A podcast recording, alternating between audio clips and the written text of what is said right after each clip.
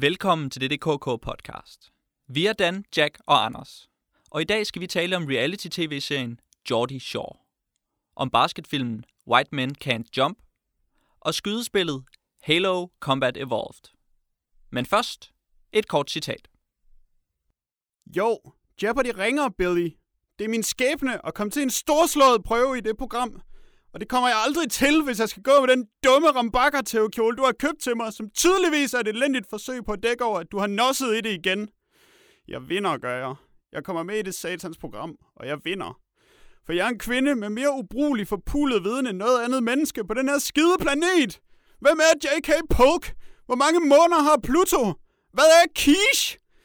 Det er en spise, Billy, der starter med bogstavet Q. Og jeg har syv mere! Han Billy, han ved ikke, hvor heldig han er.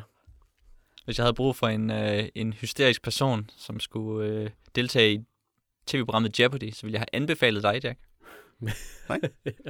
Det tager jeg som et kompliment. Med udgangspunkt i din store viden om øh, madvarer, der starter med Q. Det virker utrolig nyttigt. Det gør det. Jeg tror, Quiche er den eneste på dansk. Det er jo egentlig en kvæde, hun nævner i situationen. Men Med et Q. Stille og roligt, Dan. Vi, øh, vi skal tale om anbefalinger i dag. Øh, det, du lige citerede, det var selvfølgelig, selvfølgelig scenen fra White Men Can't Jump, ja. som vi skal tale om øh, i midten af dagens podcast. Og grunden til, at vi skal tale om den, er fordi, at øh, den er blevet anbefalet til os af Stanley Kubrick. der er ikke andre måder at sige det på. Nej. Sådan er det. Så skal vi tale om reality-tv-serien Geordie Shore, som er anbefalet af Grant Morrison. Grant Morrison. Nu ved jeg ikke, om anbefaling var præcis det ord, han brugte, men Han har anbefalet os den. så kan vi vende tilbage til, hvad der ligger i det senere. Uh, og så slutter vi af med, uh, med spillet Halo Combat Evolved, som er anbefalet af... Zac Efron. For eksempel. Han var den eneste berømthed, jeg kunne komme i tanke om. Men alle berømtheder anbefaler Halo. Alle er vilde med det. Snoop Dogg han ville spiller virkelig meget Halo. Han har lavet en uh, video, hvor han spiller det som LL Cool J. Utrolig sejt. Sikke en anbefaling at få. Så grunden, så er, det jo, så er det jo klart, at vi bliver nødt til at beskæftige os med de her ting. Så det er jo ikke helt... Det er jo, det er jo ikke bare tilfældigt den her gang, hvad vi har valgt. Tydeligvis ikke. Det har faktisk noget, noget tyngde. Um, en tyngde, som vi vil komme tilbage til senere i dagens podcast. Men inden alt det, så skal vi selvfølgelig tale om, hvad vi har lavet siden sidst. Dan, det kan være, at du vil uh, berige os med, hvad du har lavet af fantastiske ting. Jamen, øh, lidt apropos en anbefaling, så, øh, så så jeg jo til sidste gang, øh, så så mig og, og Thomas Grønborg, vi så jo, øh, vi så jo film, teaterfilm, og øh, der faldt jeg jo over øh, hende her birollen, Sandy Dennis, som jeg virkelig ikke kunne lide filmen. Og så øh, tror jeg, Anders, det var dig, der foreslog mig at tjekke andre film ud med hende, for at se, om hun i virkeligheden var så dårlig. Og det har jeg så gjort. Så jeg har set uh, The Fox fra 1967 med uh, Sandy Dennis og Anne Haywood i et um, slet skjult uh, homoerotisk par, uh, der bor på en gård, og så kommer der en, um, en lapsød sømand og, uh, og gør dem helt forvirret. um, og det var, faktisk, det var faktisk okay. Det var faktisk en udmærket film. der, um, der er Sandy Dennis, der spiller hun heller ikke fuld, og jeg tror måske, at, um, at det er det, der, der gør, at jeg egentlig godt kan lide den film. Uh, Anne Haywood, som spiller sammen med hende, hun spiller fuld, men hun gør det meget bedre end Sandy Dennis. um, hun spiller sådan lidt guitar og falder på mosen og sådan noget, så det er okay. Det virker sådan som noget, man gør, uh, når man er fuld i virkeligheden. Jeg har også set uh, That Cold Day in the Park, instrueret af Robert Altman fra 69, med Sandy Dennis i hovedrollen også. Og der er hun sådan lidt en naiv, øh, rig, hvid kvinde, der tager en, øh, en dreng, der sidder ude i parken i uvær ind, og øh, han er så sådan en gadebum, så han udnytter hende sådan lidt, eller hun udnytter ham, og hvem udnytter hvem og sådan noget. Øhm, men det gør hun faktisk også ret godt. Der taler hun ret meget med sig selv, eller med ham, men han siger ikke noget. Så det er som om, hun taler med sig selv, og så er hun ret god til at holde filmen kørende, selvom, hun, selvom det kun er hende, der snakker. Så øhm, der, øhm, ja, der bliver lidt mere positiv stemt over for hende. Men det var da godt. Ja. Det var jo øh, i forbindelse med, at du skulle se teaterfilm, at du faldt over Sandy Dennis. Ja. Og du var jo ekstremt kritisk over for hendes Oscar-vindende rolle i Who's Afraid of Virginia Woolf, som den bedste birolle i det år. Og, øh, Det blev bedre. Det blev, ja, altså det blev bedre med, med hende som, øhm, med hendes skuespil, synes jeg i hvert fald, men altså det har måske været noget med, at, hvordan man fremstiller fulderikker i 1966, er, øhm, det var ikke så, øh, så overbevisende for mig i 2000 og hvad end for et år vi i. Det kommer vi måske til at tale om senere i dag, Jack. Ja. Vi, Dan, vi kommer jo i hvert fald til at beskæftige os med nogle fulderikker, så, som er mere eller mindre overbevisende. Det bliver spændende at vende tilbage til. Det gør det. Du, er, du har jo lidt ekspertise på området efterhånden, så der kan måske komme sådan en uh, fulderiks-analyse. ja, øh, muligvis ja. Det skal siges, en fulderiks-analyse betyder ikke, at Dan han er fuld lige nu. Nej, så vidt vi ved. Jack, hvad har du lavet siden sidst? Jeg har læst en science fiction roman fra 1976, der hedder Where Late the Sweet Birds Sang, som er skrevet af Kate Wilhelm.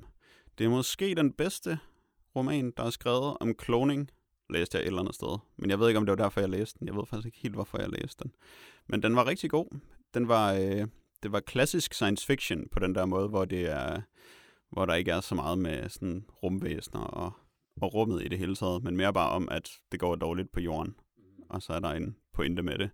Hvor den er delt ind i tre dele, hvor den første del handler om, at menneskeheden får en mystisk sygdom, som gør, at alle dør, medmindre de er en klon. Og så er der nogen, der regner det ud, og så giver de til at klone sig selv og andre af deres familie, og indretter sig, og de overlever sig på den måde. Og så er der en anden del, som handler om øh, den første generation af de kloner, de laver, hvordan det er at blive voksne for dem, og så en sidste del om nogle senere generation, når er kloner. Så det tager et stykke tid, før de kommer igennem alt det. Og øh, der er en spændende udvikling, som mest af alt var spændende i første del, synes jeg. Den, var, øh, den fandt jeg meget medrivende, og til tider ganske rørende. Men det var også en spændende historie at finde ud af, hvor de var på vej hen, og finde ud af, hvordan det egentlig var at være en klon. Fordi det var, øh, der er både gode og dårlige ting ved at være en klon, kan jeg vist godt afsløre. Og så op, havde jeg den meget mærkelige oplevelse, at jeg i al den tid, jeg var i gang med at læse bogen og overvejede at købe den, troede, den hed Where Late the Sweet Birds Sing. Men så snart jeg havde læst den sidste side og lukket den, så kunne jeg med det samme se, at der stod Where Late the Sweet Birds Sang. Og det synes jeg var vildt underligt, at jeg overhovedet ikke havde kunne se det i så lang tid. Og så lige pludselig kunne jeg se det meget tydeligt. Så det synes jeg virkede meget, øh, det var meget profound for mig. Eller også var det sådan et særligt nanocover, som vidste, at når du havde læst den færdig, så gik den fra seng til seng. Ja, men så skulle Shakespeares sonet 73 også være skrevet med særlig nanopoesi, så den lige kunne tilbagejustere det, når jeg tjekkede det. Aha! Nanopoesi, det, øh, det lyder vildt godt, faktisk. Sådan noget kloning, det, det har jo en, en evne til at være ret ubehageligt, tænker jeg. Øhm, der er sådan en, øh, noget uvirkeligt ubehageligt, noget, der sådan lidt kan rykke i folk, når man ser en, en klon, eller når man ser film, hvor der er kloner med, så er de sådan lidt, lidt øh, det ved jeg ikke, jeg synes, der er et eller andet øh, ubehageligt klamt ved dem. Hvordan virker det i den bedste øh, science fiction roman om kloning? De er, de er på en måde ubehagelige, men de er ikke ubehagelige på den der måde, hvor det ubehagelige er, at de er til nogle andre, men alligevel anderledes. Det er ikke så meget det, der er det ubehagelige ved dem. Det er mere, at øh, de alle sammen er main til hinanden, kan jeg måske sige, uden at det afslører, hvad der egentlig er ubehageligt ved dem. Men der er helt klart noget ubehageligt ved kloner, og også øh, ved hele ideen om at skulle til at lave kloner. Det har de også en del kvababelser med. Så det er helt sikkert til stede, også i den bedste. Så det er ikke det, der holder alle de andre historier om kloner tilbage. Men den har måske lidt mere et øh, med, lidt mere klonernes perspektiv med, og lidt mere, øh, nogle lidt mere interessante kloner, end bare nogen, der ligner nogle andre. Hmm. Der er et twist med dem. Der er altid et twist med klonerne. De er lumske. I gamle dage, så var de nærmest et twist selv, men øh, nu er de blevet nogen, der skal have et twist. Altså nu om dagen i, i 76. I 76, som, hvor jeg går ud fra, at vi er nu. Er du lidt lidt efter års, årstallet for et stykke Ja. tid siden, Dan? Du har fundet det nu. Kun 22 år til Blade for premiere. Jeg kan næsten ikke vente. Jeg ledte egentlig ikke særlig meget efter Danny Boyles nyeste film, da jeg stødte på den. Det var måske lidt af et tilfælde, fordi jeg, man skulle måske lede efter den for at finde den. Jeg ved ikke, om I har hørt om Trance. Jo, jeg har hørt, at han skulle lave en film med den titel, men øh, jeg vidste ikke, den var færdig endnu. Okay. Jo, den er, den er ude i et eller, andet, et eller andet omfang, og jeg fik den set Mm. her for et stykke tid siden. Um, og jeg synes jo altid, det er spændende at se film af Danny Boyle, fordi at han laver så meget forskelligt. Um, ja, Trainspotting som måske det bedste, og The Beach er også rimelig god Mm. film, og så havde han den der øh, 127 timer med en, øh, en, Ah, ja, en med- øh, vildmarksfyr, der bliver, der bliver fanget. Ja. Og Slumdog Millionaire, som også er noget helt andet. Og Sunshine, som er noget helt tredje, og, og så videre. 28 Days Later, som er noget fjerde. Og, Og så den der øh, OL-åbnings ekstravaganza, som må siges også at være noget helt andet. Så det er sjovt med Danny Boyle, fordi han er så god til at, at variere det, han laver. Her der har han måske taget sådan lidt en, lidt en slapper med den her film. Øh, Trans handler om en øh, aktionær, aktionarius, hvad kalder man dem? Dem, der står for aktioner. Auktionarius, tror jeg. Aktionarius, ja. ja. Øh, spillet af James McAvoy, som øh, har en øh, gambling-gæld, og så bliver han involveret i noget kriminalitet. Um, og så har den sådan en, øh, en form for heist-start, og så i forbindelse med det, så får han hukommelsestab, og så glemmer han, hvor han har gemt skatten. Og, øh, og det, det er et utroligt sådan kikset setup egentlig. Ja. Um, men så tager filmen faktisk en del, en del drejninger og kommer til at handle om alt muligt andet. Og... Men primært så er det bare det her tema med at blive hypnotiseret, og så komme i trance, og så finde ud af et eller andet, man har glemt. Og så handler den om forskellige psykologiske blokader, og sådan et noir-twist, og Hmm. alt muligt. Det er sjovt, fordi når du siger en film, der hedder Trance, der er instrueret af Danny Boyle, så tænker jeg, at det har noget med musik at gøre. Mm-hmm. Og folk, der raver rundt i forskellige fabrikshaller og den slags, men ja. Ikke rigtigt. Der er et rigtig godt øh, lyddesign i filmen. Øh, Rick Smith fra Underworld har faktisk lavet musik til filmen. Okay. Um, jeg har ikke lige fået fingrene i, i soundtracket og hørt det efterfølgende, men det er helt klart noget, jeg vil prøve at gøre, for jeg husker det som, som OK. Altså, det er lidt hårdt at se sådan en smart heist-film med sådan noget tjekket teknomusik, men som nogen de gør, en, altså gør noget fuldstændig gennem, gennemprofessionelt stykke, stykke røverarbejde, som vi kalder det fra alle de der film, hvor det sker. Uh, Ocean's Eleven for eksempel. Um, det er ikke så sejt længere, når sådan noget sker. Um, så, men men jeg, har en, jeg havde alligevel en fornemmelse af, at musikken den havde et, et niveau, som var højere, end hvad man var vant til.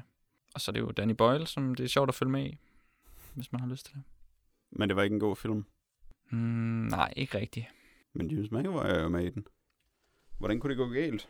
Jamen, jeg tror måske, at det, han har det lidt let på en eller anden måde. Han skal bare være øh, ung og kæk, og så kører det for ham.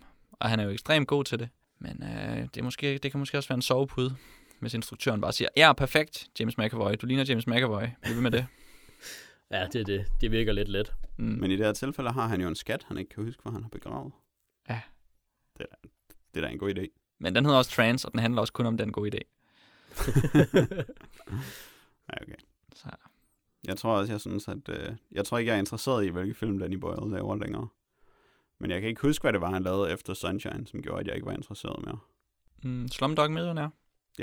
Det kunne meget let have været den. Den gør jeg ikke så godt lide. OL's åbningsceremoni var jeg også ligeglad med. Var du? Nå, men så, jeg havde tænkt mig, at vi skulle tale om den i sådan cirka 200 timer, men det lader vi være med. og så får vi måske Dan til at fylde tiden ud med et eller andet, han har lavet siden sidst. Mm, Mm, det, øh, det kan jeg da godt gøre. Jeg har øh, set øh, serien Hong øh, med Thomas Jane i hovedrollen, som er en øh, lidt afdanket sportsstjerne, der nu om dage er sådan basketball coach på hans gamle high school, og han er blevet skilt, og han har nogle tvillinger, der er teenager, og sådan nogle lidt nogle grimme, tykke børn med problemer og sådan noget, og øh, hans kone har fundet sådan en rig øh, Botox-læge i stedet for den slags. Så det eneste, han egentlig har, der kører for sig, det er, at han har en kæmpe diller. øh, og der, der, deraf hedder serien Hong. Og øhm, til et, øh, hvad hedder det, til et, øhm, sådan et aftenskoleseminar, hvor man lærer, hvordan man bliver rig hurtigt, så øh, møder han en gammel bolleveninde, der bliver hans pimp. Og øh, så prøver de at få stablet sådan et, øh, et mega kikset escortbyrå på, på benene, hvor det gælder om, at han skal ud og, øh, og øh, please nogle øh, ensomme rige damer med sin øh, enorme diller, der også er smuk, får vi vide senere i serien. og øhm, det har jeg faktisk haft det ret sjovt med, fordi at, at Thomas Jane, han er, han er virkelig god til at være mega kikset. jeg er ikke helt sikker på, om han gør det sådan ufrivilligt, eller om han faktisk kan finde ud af at spille det. Men i hvert fald så render han sådan rundt og er sådan, sådan lidt flot, men sådan lidt kikset, og er sådan, bare gerne vil være sådan normal familiefar, men det har han så slet ikke mulighed for, fordi hans hus er gået i stykker efter et eller andet uvær, og han har ikke råd til noget som helst, og han skal prøve at gøre sine børn glade, men de har sådan en, øhm, en rig stedfar, der bare kan købe dem ting, og ja, det, det er svært at være Thomas Jane, øhm, og så er man jo bare nødt til at være øhm, en, øhm, en mandlig prostitueret for, for at få råd til det hele. Og øhm, ja, det er, øh, hvad hedder det, hvis man har set Californication, så det her, det er måske sådan en, sådan en øh, udgave, der har lidt mere, altså selvironi, der er lidt mere pis på sig selv, hvor Californication, det bare galt om at være helt vildt lækker og se David Duchovny uden, øh, uden øh, overtøj på. Så, øhm, så det her, Kun i skjorter og slips. uden, øh, uden noget på overkroppen, mener jeg selvfølgelig. øh, så det her, det er, øhm, eller der, der ser man også Thomas Jane uden noget på overkroppen en gang imellem, men altså, øhm, det var lidt mere øhm, afdæmpet, lidt mere, øhm, lidt, lidt, lidt mindre sådan all style måske. Øh, rykker den nogle grænser? Nu var dens tema altså, øh, det ved jeg ikke, det er vel lidt, på en eller anden måde et tabuemne, i Mm. vest, i hvert fald i nogle kredse. Ja, altså, det er lidt sjovt. Jeg har, jeg har tænkt lidt over det, fordi at, øhm, jeg, jeg tror i hvert fald, at den udfordrer nogle, øhm, nogle opfattelser af det her prostitutionstema. Øh, for han, altså, han vil jo ikke helt stå ved Thomas Janes rolle, øh, Ray. Han vil ikke helt stå ved, at han er prostitueret, men så bliver han sådan nødt til at indrømme det alligevel, og så, så har han så, der er sådan nogle komplikationer øh, ved, at, øh, ved, at han skal, ja, altså, ved, at han skal lære at være prostitueret, hvis man kan sige det. Øhm, så den viser i hvert fald, øhm, ja, den, den, den behandler i hvert fald emnet på en eller anden måde. Altså, om den gør det vildt seriøst, det, det kan man måske ikke sige, men den, den gør det heller ikke helt øhm, uproblematisk. Er det en komedieserie? Ja, den, det er mest en komedieserie. Okay. Øh, men altså, der er også nogle, nogle, altså, nogle drama-elementer, om man vil, øh, som jeg synes, der, øh, der også virker ret godt, når de kommer. Det er et fremragende setup til en tv-serie, det må man sige. Ja. Intet, man ikke kan gøre med det setup. Jeg synes i hvert fald, altså, øhm, det har været sjovt at se den indtil videre, og øhm, det er, øhm, ja, det ved jeg ikke, det har, altså, i starten så tænkte jeg, okay, det her det er rimelig kikset, men, men så var det som, at det passede til, til alt i serien, og, øhm, og det ved jeg ikke, så var det bare sådan lidt, lidt fedt, at det var sådan rimelig kikset. Det lyder da spændende. Det lyder som en, en, endnu en af de der tv-serier med sådan en, øh, ja, en mandlig hovedperson, som øh, har en masse fejl og problemer i sit liv. Og så har den kvindelige hovedrolle, altså hans Alfons, hun har også, hvad kan man sige, ja, lige så mange problemer og, og fejl. Øh, så sammen er de sådan et ret godt par, der så ikke er et, øhm, altså et kærestepar, men et venne-forretningspar. Et makkerpar. Makkerpar, som man kalder det her i 76. Og den er helt tilbage fra 2009. Øh, det skal nok passe. Jeg tror, der er måske tre sæsoner eller sådan noget. Men jeg har set den første. Og hvert afsnit er, jeg tror, 22 minutter eller sådan noget, så det er ikke fordi, at det er helt vildt langt heller. Hvilket jeg egentlig synes, der var øh, meget rart, da jeg så den. Hmm. Jeg har næsten lyst til at se det, bare fordi jeg godt kan lide setupet. Ja. Men jeg tænker, at jeg er bange for, at jeg ikke kommer til at grine af det. Får jeg så ikke en tragisk tid med Hong, hvis jeg ikke griner? Det, det kan være hårdt. Svære beslutninger. Ja, men så må du øh, beslutte dig for, hvad du øh, vil tale om nu, Jack, fordi du har jo selvfølgelig lavet vildt meget siden sidst. Så jeg beslutter mig for, hvad jeg i stedet har lavet. Øh, jeg har læst Ed the Happy Clown, som er en tegneserie, der er skrevet og tegnet af Chester Brown, som er det tidligste af opsamlingerne af ting, som han har lavet. Og sådan er hans, øh, hans første serie, som han startede med at selv udgive, og blev hans gennembrud i branchen, som er en, øh, en skør, tosset historie om øh, klovne og menneskers afføring, hvor der sker alt muligt tilfældigt, og folk tosser rundt og rejser gennem dimensioner. Og den, den er jo faktisk stadig lidt ved dealer-temaet fra Hong, fordi grunden til, at jeg købte den, var jo, at jeg slog op i den for at kigge i den og se, om det var interessant, da jeg stod nede i Fantask. Og så det første, jeg fik øje på, øh, var et billede af en dealer, der kastede op. og så købte jeg den selvfølgelig. Det viste sig senere, at det faktisk var øh, alternate reality Ronald Reagans hoved, der havde skiftet plads med hovedpersonens øh, dele af hans anatomi. Og det faktisk var ham, der kastede op. Lige nu har jeg faktisk glemt, hvorfor dealeren kaster op. Men øh, jeg tror måske, min overvejelse lige i den situation, der meget godt sådan illustrerer, hvordan det er at læse at The Happy Clown. Den har egentlig en del... Altså, den har en meget sympatisk hovedperson, som er meget bange og ynkelig hele tiden. Og som starter med at være en klovn, men som lynhurtigt får fjernet sin makeup og får barberet sit hår af. Og så har han mest bare et kæmpe deformt hoved, og er helt vildt ynkelig og får til af folk, og har det vemmeligt.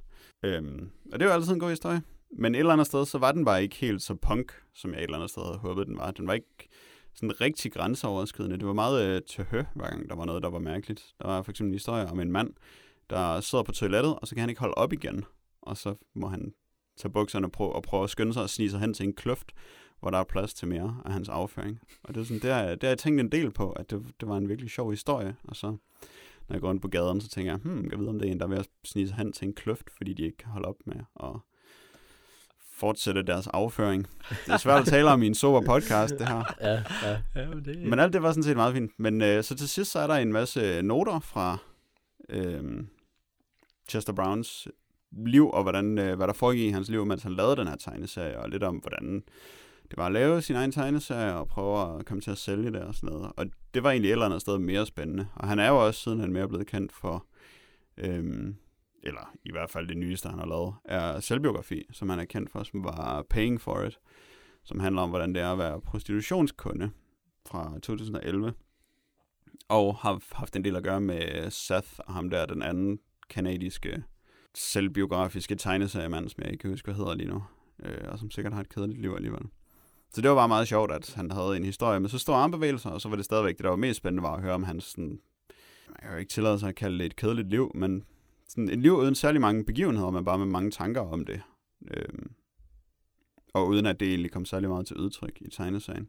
Uden at den fik særlig meget umf af det. Men det var, øh, det var sjovt at prøve, og jeg fik lyst til at købe noget mere Chester Brown, så jeg kan få flere noter om tegneserierne, som handler om hans liv, så jeg kan vide alt om ham. Men jeg tænker også, der må vel være en del kontrast i forhold til andre selvbiografiske tegneserier, som jo tit er fyldt op med de vildeste begivenheder og pudsige Mm. mm. sammentræf og ja, spektakulære øjeblikke. Det er selvbiografiske tegneserier bare ikke. Nå, okay. Der sker aldrig noget. De har virkelig nogle kedelige liv. Især Seth. Hold op, det er kedeligt at læse hans selvbiografier. Ja. Men generelt så øh, sker der virkelig ikke særlig meget. Øhm, hvornår er, er de her og, og historier i Ed the Happy Clown, hvornår er de oprindeligt fra? De må være startet i 80'erne, sidste halvdel af 80'erne, Ja. ja. tror jeg. Så har han været lidt gammel, da han gik i gang med det, men han har sikkert også haft et kedeligt fabriksarbejde, mens han arbejdede på det. Gået og mistet håret eller noget. fra 80'erne. Alright, det lyder spændende. Um, jeg har sådan set uh, brugt helt meget tid på at spille Fallout New Vegas, som vi har talt om tusind gange i den her podcast før. Og inden det har vi talt tusind gange om Fallout 3, og så har vi talt tusind gange om Fallout 2 og Fallout Tactics. Og alt med Fallout. Så der er ikke rigtig nogen grund til at tale om det. Udover lige at nævne, at øh, jeg i forbifarten har talt med nogen, som har hørt vores podcast, og så har de husket det, eller gengivet det, eller fortalt, at det lød som om, at vi overhovedet ikke kunne lide Fallout Nå. New Vegas, sidst vi talte om den, fordi vi måske bare var meget kritiske over for den. Mm. Og så vil jeg da bare lige droppe en linje og sige, at, øh, at det, øh, jeg synes, det er et godt spil. Jeg var, jeg var jeg kan kritisk stadig over for ikke det, det. men, øh, men det er et godt spil, og der har jeg, derfor har jeg selvfølgelig spillet det en masse. Jeg synes, det er et dårligt spil. Jeg har det sådan, at hvis man tog Fallout 3 og Fallout New Vegas, og så klaskede de to sammen, så blev det sådan en, så blev det sådan et helt vildt godt spil. Men hver for sig kan jeg egentlig også godt lide dem. Jeg kan godt lide Fallout. Hvad skulle være godt ved New Vegas, som kunne gøre Fallout 3 bedre? Um, der er nogle af, nogle af hvad hedder det, um, systemerne i den, som er bedre. Uh, hvad hedder det, det er for eksempel det med, at du skal spise og drikke for at overleve. Det synes jeg, der var vildt fedt. Det virker bare helt vildt dårligt, synes jeg. Synes du det? Jeg synes aldrig, det var særlig spændende. Okay. Jeg synes, det var fedt. Ja, Fordi det er en udfordring. Jeg synes, ja, det var en er det en udfordring? Ja. Det var da helt vildt nemt. Mm. Ej, der er masser af situationer, hvor man ikke har noget øh, vand og noget mad. Ja. Altså for eksempel mange af expansionsne, så bliver man jo berøvet for alt, hvad man har. Og så skal man jo køre fra scratch. Så bliver det en udfordring. Altså, jeg synes, jeg synes, det var let. Der er så meget skrammel i Fallout, at man altid havde noget skrammel, man kunne spise og drikke. Men Så jeg bliver synes, du- det var kedeligt. Det var bare, nogle gange, så jeg, så skulle jeg åbne mit inventory lidt mere, end jeg ellers gjorde. Men du bliver jo bestrålet, hvis du spiser alle mulige skrammel. Jamen, så bliver jeg lidt bestrålet. Jeg har så meget medicin, at jeg bare kurerer mig selv igen. Det er også, det er også okay. Du må godt kurere dig selv. Jeg synes, jeg ved ikke, jeg synes, at det tilførte noget, at øhm, jeg skulle huske at spise og drikke. Og jeg tror, at jeg var meget, eller jeg er meget striks, når jeg spiller Fallout med bestrålede ting. Men nu skal vi ikke tale mere om Fallout. Det, nej, det, det er nok nu. Det må vi ikke. Nej. Vi skal tale om noget helt, helt andet.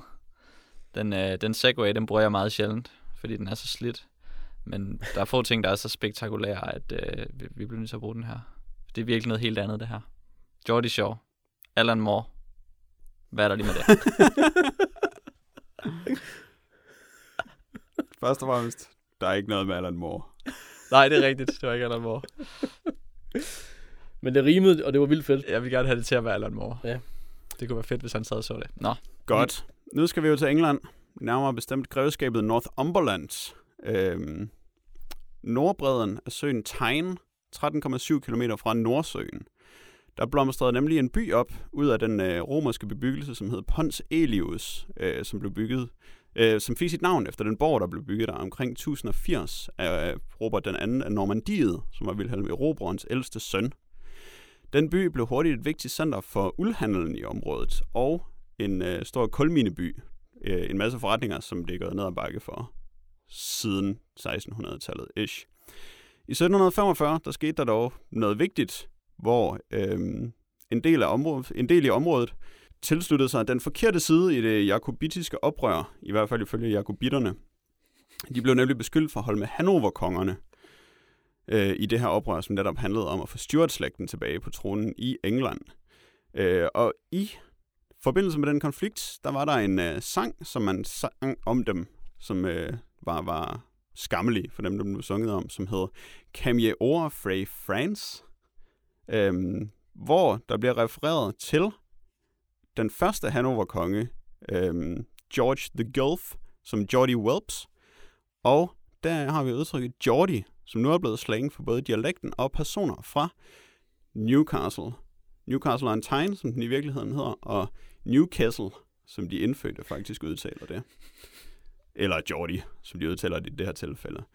Derudaf udspringer selvfølgelig tv-serien Geordie Shore, som er en Newcastle-udgave af Jersey Shore, som vist er blevet lidt mere berømt end Geordie Shore. Lidt. Men som i hvert fald øh, er et kæmpe hit i England.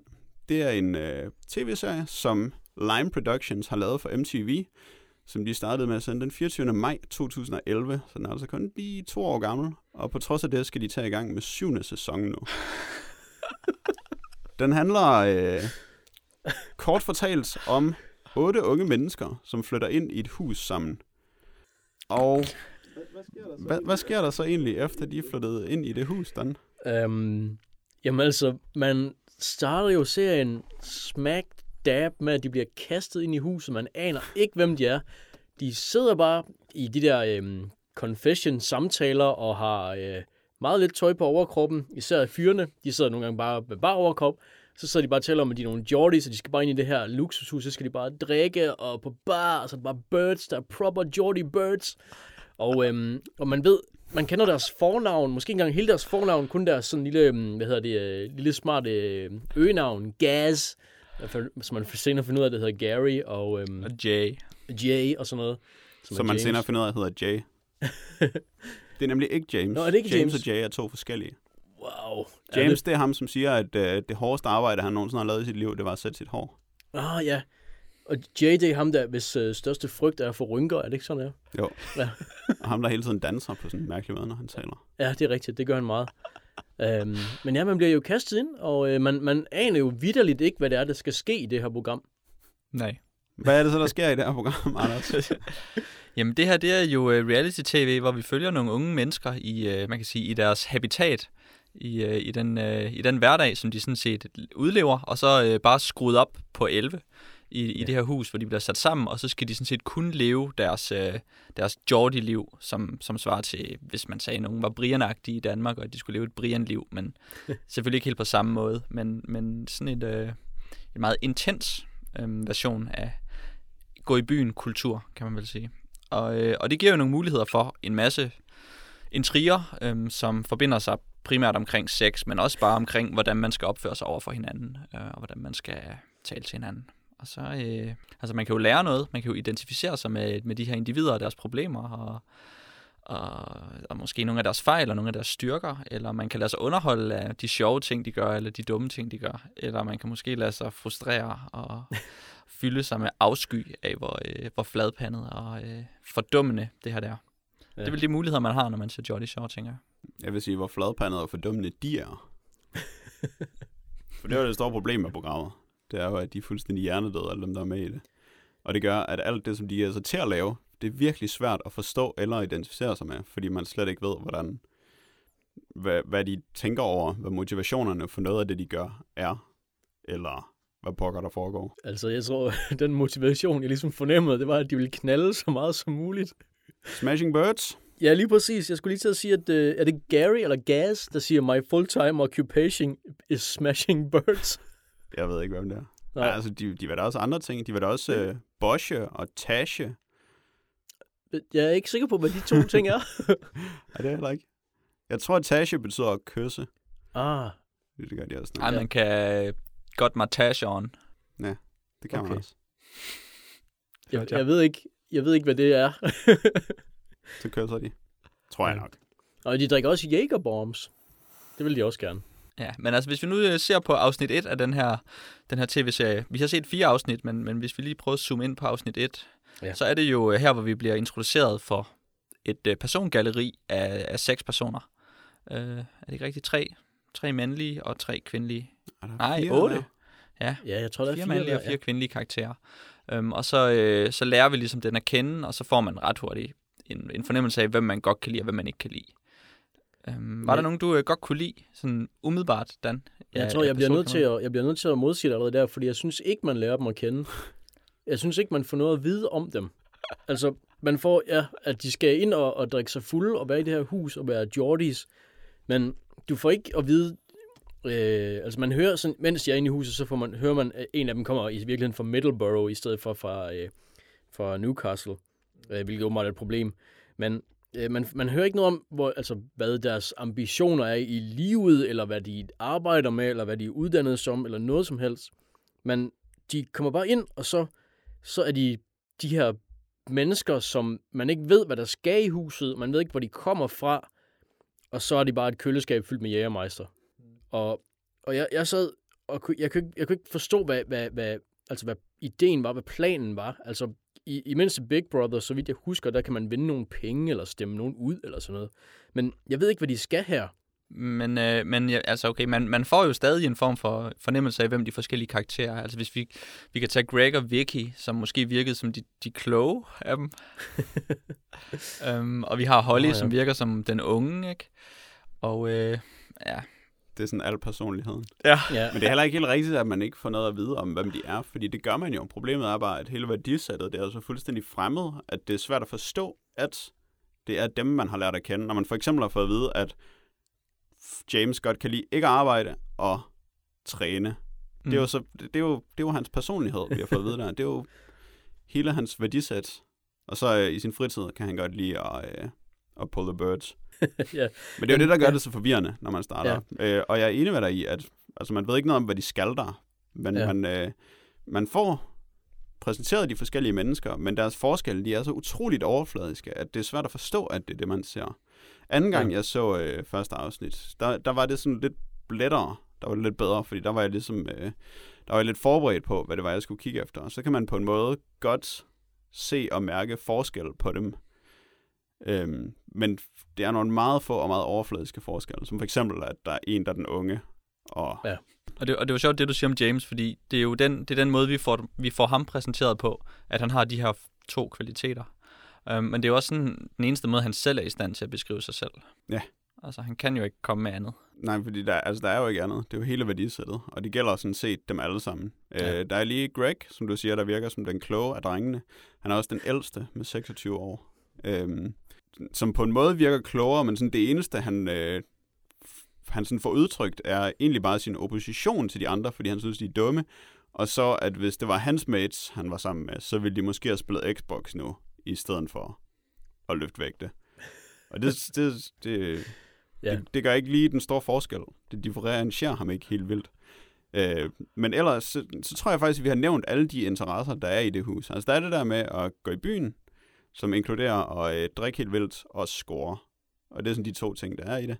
Og så øh, resten af tiden, så skal de arbejde på at se godt ud, så de kan tage i byen. Og Boblebad. boblebad. Ja. Det er Ja. næsten en del af at tage i byen. Ja. Tage boblebad. Det, det er måske rigtigt, at, øhm, at det er sådan, det er, og at, øhm, at det er det, øhm, de formår at præsentere sig selv med. Det kan jeg godt, øh, det kan jeg godt se, når du forklarer det på den måde, Jack.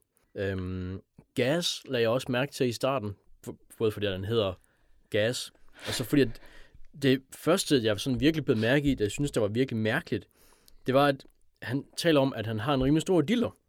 Og så siger han, for at være helt ærlig, it's probably the same size as that, og så holder han en fjernbetjening op.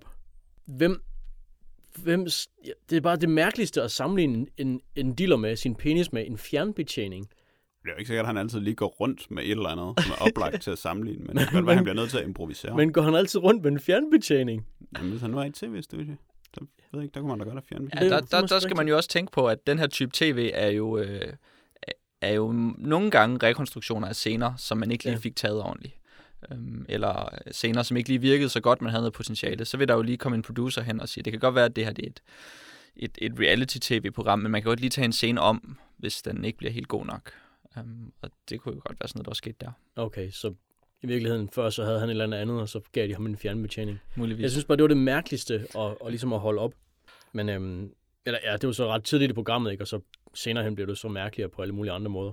Mm. Men jeg kunne godt tænke mig at vide, øh, en af de ting, som, som jeg lagde meget mærke til ved mig selv, da jeg så det, det var, at jeg øh, oplevelsen af at se det her tv-program ændrede sig meget i løbet af, hvordan det var i starten, og så midten, og så slutningen af det. Var det noget, som I lagde mærke til, sådan, eller havde I den samme oplevelse hele vejen igennem et program? Var det, hvor, hvor negativt var det, eller hvor positivt var det for dig at se afsnit 1, Dan? Ja, altså det ændrede sig helt sikkert i løbet af første episode, fordi i starten så vidste jeg ikke helt, hvad jeg så på, og så grinede jeg en gang imellem, fordi jeg synes det var virkelig tosset. Øhm, og så når de taler om, de har de her skøre udtryk, girls are game as a badger for eksempel.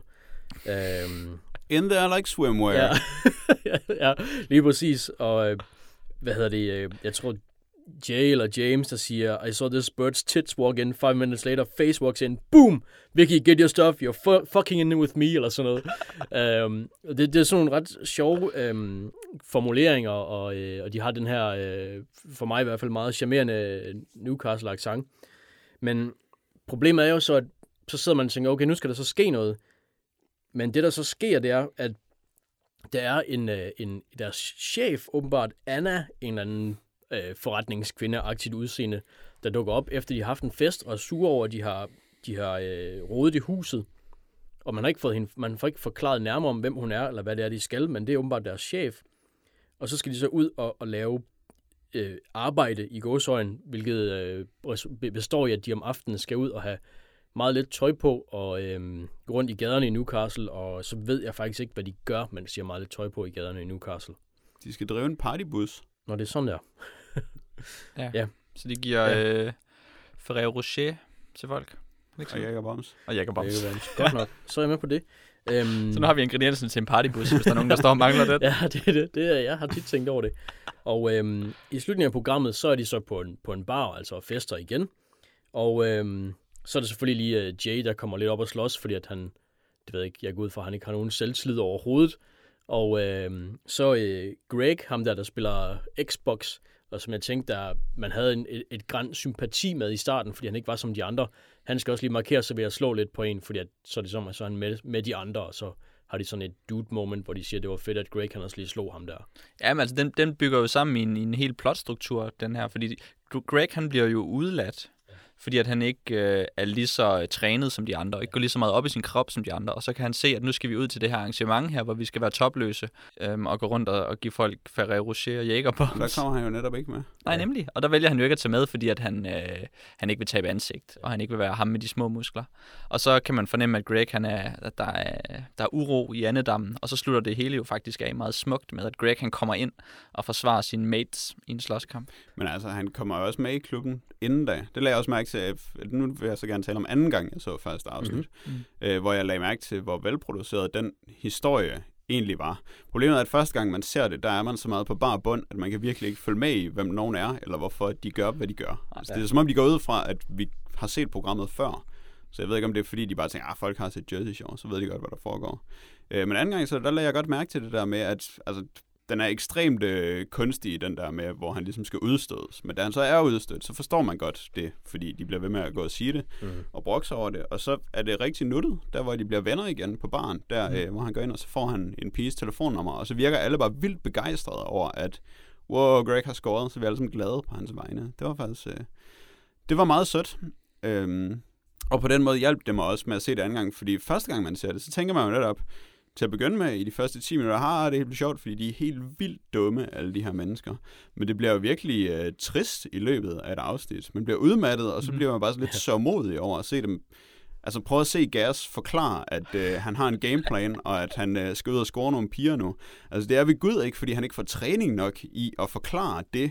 Men altså, han kan jo ikke engang sætte ordene sammen, eller sådan finde nogle tanker, som han kan omsætte til ord og sætte sammen for at forklare, at nu vil han gerne ud og score damer. Altså, han kan jo ikke sætte, han kan ikke sætte det sammen, han kan ikke tænke. Det er så tydeligt, når han prøver at forklare det, selvom han igen og igen skal sige, nu skal jeg ud og score damer, og det er det eneste, han siger. Mm. Jeg har en stor dealer, jeg skal ud og score damer. Det er Ja. de to ting, Gas har at sige. Ja. Og det er virkelig tragisk, at han ikke engang kan sige det. Og det er også derfor, jeg vil våge påstå, og det siger måske noget om niveauet, at Vicky faktisk er den kloge af dem, fordi hun rent faktisk, altså det bliver jeg mærke til, at hun kan sætte sætninger sammen. Ja. Hun kan sådan tale i øh, op mod flere sekunder, sådan uden at gå i stå, og uden at stamme, og uden at blive forvirret. Og kan da bruge meget, meget avancerede udtryk, som Shakespearean tragedy og sådan noget, i en samtale. Så hun er tydeligvis på et helt andet niveau, end de andre mennesker. Ja, det er, det er ret enig i. Og jeg, jeg er helt enig i den måde, du beskriver oplevelsen på med, at, at man simpelthen bliver udmattet hen, hen igennem et afsnit. Et afsnit var jo hele 45 minutter, hvilket jeg synes Ja. er rimelig lang tid for, for noget, som ikke rigtig bevæger sig særlig meget.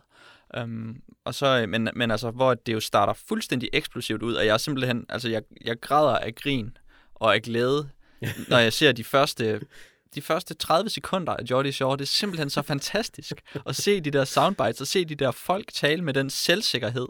Og man ved bare, jamen, altså, jeres planer går i vasken, og I er nogle idioter, men, men de er så fuldstændig selvsikre, og så er det klippet altså, fantastisk skarpt, og de ligner nogle idioter, og det er så sjovt.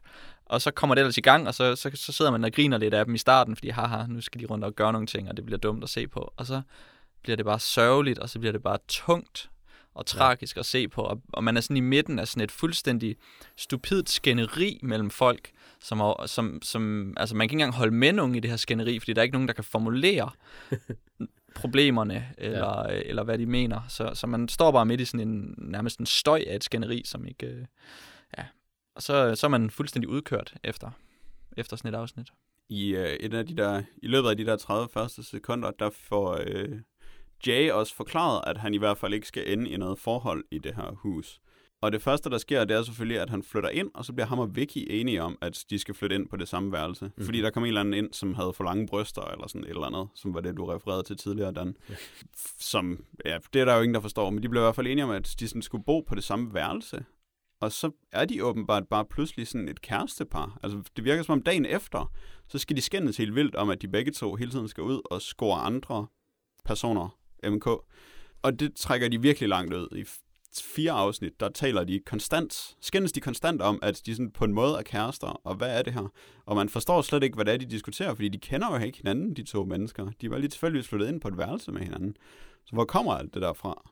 Og det, det, det synes jeg måske blev det sådan mest enerverende, fordi det var ja. den historie, som de blev ved med at køre på, og som de blev ved med at, at bruge til at skabe de her mærkelige, kunstige skænderier, som man aldrig helt forstår, hvad handler om. Og der var det bare meget, meget tydeligt, at der ikke var noget skænderi, andet end at der var et skænderi af en eller anden grund. Altså det er virkelig, det er også noget, som jeg lagde mærke til, det var, hvor, hvor kort tid der er gået, før det er som om, at, at, at de, det er meningen, de skal have nogle forhold til hinanden, og have nogle relationer overhovedet. Jeg tror i afsnit, er det afsnit 3, hvor øh, Holly, hun ikke kan holde til det længere, og bare har hjemmevæg og alt muligt, og er nødt til at gå hjem. Der, der, jeg tror, der er gået fem dage der, eller sådan noget. Øhm, og hvor, hvor hendes kæreste allerede har været på besøg, i hvert fald i et, et døgn. Øhm, men det kan hun ikke, hun kan slet ikke holde til det, hun er nødt til at tage hjem, og hun græder bare helt vildt. Der er som sagt, der er gået under en uge, og jeg sidder bare og tænker, mm, de her folk, nogle af dem ser jo ud til at være direkte psykisk syge, og det, er ikke, og det, og det, det, kan ikke, altså det kan jeg ikke lade mig underholde af. Der fik jeg det sådan lidt dårligt og tænkte, at okay, men hun, hun, er ikke, altså hun er nok ikke rask, hende her. Men hun bliver jo også mobbet. Det er jo også et tema. Ja, eller de I taler i de, hvert fald om, at hun de der mobbet. første Jeg kan ikke to-tre afsnit, ikke? Ja. Jeg kan ikke sådan helt forstå, hvor, hvor, hvor meget det egentlig sker, eller hvor meget, at man bare taler om, at hun bliver mobbet, eller hvad. Jeg kan ikke helt forstå, hvad det er, der gør, at hun bliver mobbet. Men det, er, det skifter også meget sådan fra afsnit til afsnit, hvem det er, der er mobbet i det afsnit. Ja, okay. Det er i afsnit 3, hvor øh, Holly pludselig bare ligner sådan en panda på metadon konstant, når hun er på skærmen. Ja. Så sidder hun bare og græder, og de er bare så hårde ved hende. Og så ender det som, at hun flytter ud. Så næste afsnit, så taler alle om Vicky bag hendes ryg, og så sidder hun og græder, og det er bare hende, alle altid er ude efter. Så det er også sådan, altså, de, de har rimelig godt styr på, hvornår der er nogen, der er efter hinanden. Ja. Ja, det, ja, det virker lidt som om, at der er en form for cyklus med, at man, øh, man skaber noget drama, og man får en masse opmærksomhed. Og den opmærksomhed, den, er man på en eller anden måde den bliver man positivt belønnet med, Ja. ja. i og med, at man får øh, screen time. Og, øh, og ting kommer til at handle om en, og det kan man godt lide, hvis man er en proper Jordi. Um, Ja. men, men, men så når man kommer op på toppen, så begynder alle folk at bagtale en, og så bliver man pillet ned, fordi der er en Ja. ny en, der skal op på toppen. Og så er der ligesom en, en, en, en cyklus, hvor man ligesom bruger folk, får dem op på toppen, får dem til at skabe noget drama, får dem til at kollapse sammen igen. Og måske så kan man have en... Øh, en, altså have dem til at reflektere over deres liv, når de så er kollapset, og så kan man faktisk øh, lave noget ny tv med dem, eftersom at de bliver til nogle nye karakterer på mm-hmm. Mhm. det tidspunkt. Ikke? Men i de der story arcs, der er det også sjovt at se, hvor meget af det, der er båret af deres små øh, confessional scener, altså dem, hvor de sidder og taler ind i kameraet for sig selv, og øh, kommenterer situationerne, som selvfølgelig er optaget på et helt andet tidspunkt, Ja. ja. end hvor det der klip, de taler om, er indspillet. Øh, og så sidder de ligesom og forklarer, at det er det, der foregår på billederne, selvom man egentlig kan se lige så let, som man kan, når de knaller med hinanden. Som er virkelig nogle mærkelige scener, det der, som, øh, er så for, som rigtig mange mennesker bliver farvet over, i stedet for at blive farvet over, hvad der egentlig er galt med det her tv-program. Ja. At der er de der knaldescener, hvor alle altså bare sådan er under sådan nogle dyner, og så bevæger de sig under dynerne, og så det en sjovfuld sex-scene på en eller anden måde. Det synes jeg virkelig... Det er noget mærkeligt noget at blive farvet over, og det er noget mærkeligt noget at have med i sit tv-program, fordi ja. Ja. det er rimelig dårligt tv. Det er ikke lige frem, fordi det tilfører noget som helst af noget. Og så synes jeg, det er sindssygt uhyggeligt i det første afsnit, hvor Holly skal vise sine bryster, og så de censureret brystvorterne væk. Og så ser det bare så mærkeligt og freaky og body horrible ud, når de sidder der i boblebadet. Ja. Det er rigtigt. Øh, det var også... Ja, ja, det var meget mærkeligt. Jeg vil da også sige, at øh, jeg var ret imponeret over, hvor lidt sexistisk serien var på den måde, at alle bliver behandlet sådan fuldstændig ens. Altså, øh, kvinderne er præcis lige så øh, brodne og overfladiske og sexfixerede, som mændene er. Hvilket var, øh, det synes jeg var, var, var meget, meget positivt Ja. at se. Den Det- synes jeg faktisk ikke helt er, jeg synes ikke, den er helt i balance Nå. med serien. Det tænkte jeg lidt på i forbindelse med, at det virker meget som om, at det er fyrene, der går ud og scorer. Og så er det som om, at, at, at pigerne de skal prøve ligesom at komme tilbage og ramme fyrene ved, os, at de skal score. Men det er sådan set ikke, fordi at de vil gøre det, det er bare, fordi de vil ramme fyrene. Ej, det er bare fordi Charlotte øh, Gas storyline, den fylder lidt for meget i et afsnit. Og jeg tænker ikke så meget på, hvor meget de scorer, fordi der er det vist mest drengene, der scorer, men de scorer jo bare virkelig heller ikke særlig meget. Gas scorer rimelig meget, mm. men ellers så bliver der jo ikke scoret særlig meget i forhold til, hvor meget de taler om der, i forhold til, altså de får jo Ja. tit bare sådan et telefonnummer, og så ringer de pænt dagen efter og spørger, om de ikke vil med ud at spise og sådan noget, og så tager de på en date, og så tager de hjem. Så det står lidt i kontrast til det. Øh, men jeg synes, den måde, folk taler om det og opfører sig på, der synes jeg faktisk, at de er rimelig ligelige. Og øhm, hvad hedder det, Jay-Vicky Ja. forholdet der. Altså der, virker, der bliver det til tider fremstillet mere som om, at det er ham, der øh, altså spiller den der den underdanige rolle i forholdet, hvor det er ham, der er afhængig af, at hun skal holde af ham. Øh, hvor det selvfølgelig er omvendt med Gas og Charlotte, men Men han er jo også udklasseret af Vicky. Fordi det er Jay. han kan jo slet ikke diskutere med hende. Så prøver han bare sådan at give hende et kys. Eller så prøver han bare at lave, stå og danse lidt topløs. Det er sådan hans to ting. Det er det, han kan finde ud af. Jeg, jeg var meget, øhm, jeg tror det er i afsnit 3, hvor de taler om, øhm, hvor, hvor længe der går, før de skal ligesom have sex, eller Jay han sidder i den der confession-scene og taler om, at hun siger, at der, der måske vil gå måneder, but I reckon I can do it in weeks. og så tænker jeg, ej, hvad er det for en nær? Men så lige bagefter, så klipper man så til Vicky, hvor hun siger, he will have to work hard if he wants to bang. og det er så, okay, de er præcis på samme niveau. Altså, det var... det er, ja, det er ret skægt. De tæller, ja, både, øh, både øh, drengene og pigerne tæller virkelig øh, brodent. Men det er sjovt, fordi det, Gas er virkelig for mig karakteren, der, sådan, der springer ud, der skinner. Fordi han er så ren. Han er sådan, han er sådan set øh, den, øh, altså den urørte, den, øh, den perfekte i, øh, i det her. Altså han bliver ikke, han, han har en plan, han har et mål, og der er ikke Ja. andet. Og han bliver ikke, han bliver ikke øh, sådan øh, afhægtet af, at der kommer intriger, eller at der opstår ting omkring ham. Han er bare Jordi, og han skal bare ud og score. Og, der, ja, det er altså, rigtigt nok. og det er så, altså, jeg tror, han ville klare sig rigtig godt, hvis zombierne kommer, hvis han bare lige kunne kanalisere det her over til at, til at dræbe zombier, Ja. fordi han, han, han ville ikke lade sig, øh, ja, lade sig blive ramt af alt det der drama. Som Men det er også ham, der konstant taler om sin gameplan. Mm. Mm. Og at alle Jordi Boys, de skal have en gameplan, det er det vigtigste. Så har han sin gameplan, som man følger. Og så er der kun lige det der ene tidspunkt, hvor øh, hvad er det, hun falder i søvn, inden de når at bange. Hvor øh, det er det eneste tidspunkt, hans gameplan kører af sporet. Ja. Ja. Eller så kører alt Men- efter Gas' gameplan. Men så senere, så når han jo lige at, og, øh, og, øh, fikse Charlotte også, hvor hun, hvor hun så nævner, i den her confession bagefter, he popped me brain out me skull! øh, hvilket også var ret sjovt. Ja, øhm, det, det, det sproglige niveau, Dan, du er inde på, at det gør rigtig meget for dig. Eller accenterne, hvad skal vi sige? Øh, Ja, altså den, den Newcastle-dialekt, som de har, ikke? Og så nogle af de der æstetikken, kan vi vel nærmest sige, Ja. ikke? nogle af de forfærdelige ting, de kan, de kan sige, altså virkelig sådan, virkelig øh, vulgære ting, det, det synes jeg, det, det tilføjer noget, der er rigtig, rigtig sjovt. Um, en gang imellem i hvert fald. You dag waffet. Ja, for eksempel, altså, det, den der specielle slang, som de så må, må have i Newcastle og omegn, hvor man, hvor man ikke helt er sikker på, hvad det betyder, men man kan godt sådan fornemme lidt, hvad det er, det går ud på. Um, Men den løber de jo også bare ret hurtigt tør for. ja, Og så viser det sig, at det egentlig bare var hele deres ordforråd. De Ja, der det- sjove det- slangudtryk. Det er nemlig det, fordi den, den bliver, øh, altså den bliver hurtigt, den, det stopper hurtigt. Altså der er måske to gange i, i hvert afsnit af de fire, jeg har set, hvor oh, der, der er der noget rigtig sjovt, altså før man lige, eller efter man lige kommer ud, øh, ud over starten, Jamen, ikke? der, der tror jeg faktisk også, at de har lidt, øh, de har lidt nogle, nogle problemer med det format, som, eller den måde, som de vil producere det på. Ja. Fordi at rigtig mange af de scener, hvor kameraet er tæt på folk, og hvor man kan se, der er ordentlig lyssætning, og, og, og de ligesom er, de er klar til at lave tv, så taler de forholdsvis langsomt, og, og forholdsvis dumt, og forholdsvis simpelt. Mm. Og det samme med deres testimonial-scener, øhm, øh, hvor de også øhm, taler forholdsvis simpelt og langsomt. Men så indimellem er der nogle scener, som faktisk også er tekstet på engelsk.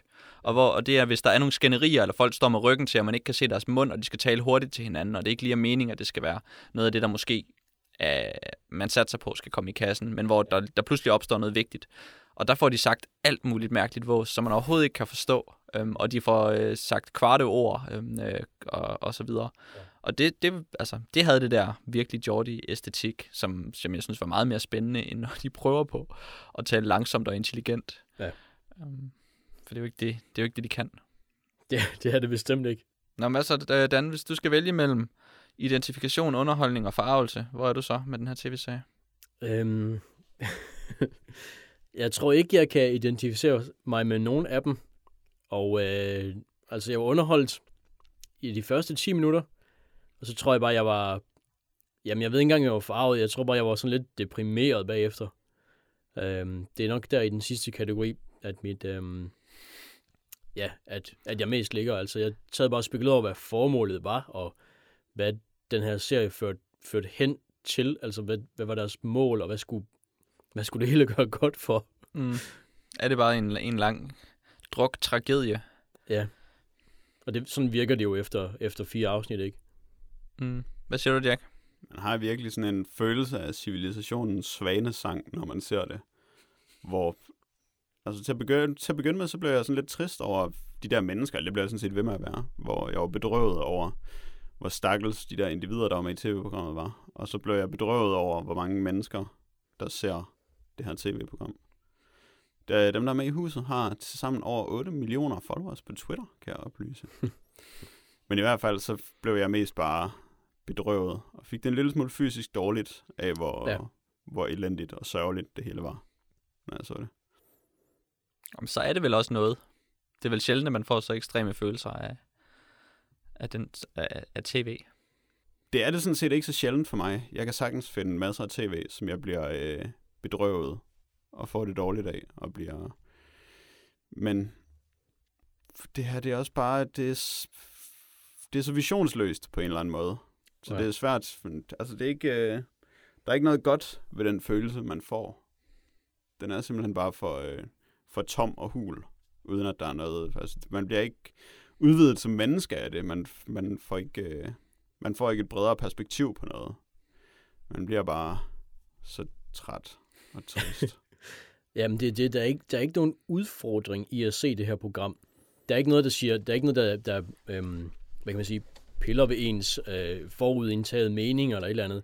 Det bekræfter nærmest bare de, de værste af dem, og så bliver man bare knust lidt, lidt mere øh, indvendigt af, af at se det, og øh, ja, få, altså, du sidder salt i øjnene og sådan noget. Det er da, det er da også rimelig deprimerende at høre ærligt nu. Ja. Men det er, det er desværre, altså det er desværre, øh, jeg synes, det- jeg synes, det var det decideret deprimerende, ja. Det er, måske er det det mest værdiløse, vi har beskæftiget os med. Ja. Og det siger Ja. immer væk ikke så lidt. det siger faktisk noget. Men altså, de der første 30 sekunder, det er jo virkelig, det er virkelig kunst, synes jeg.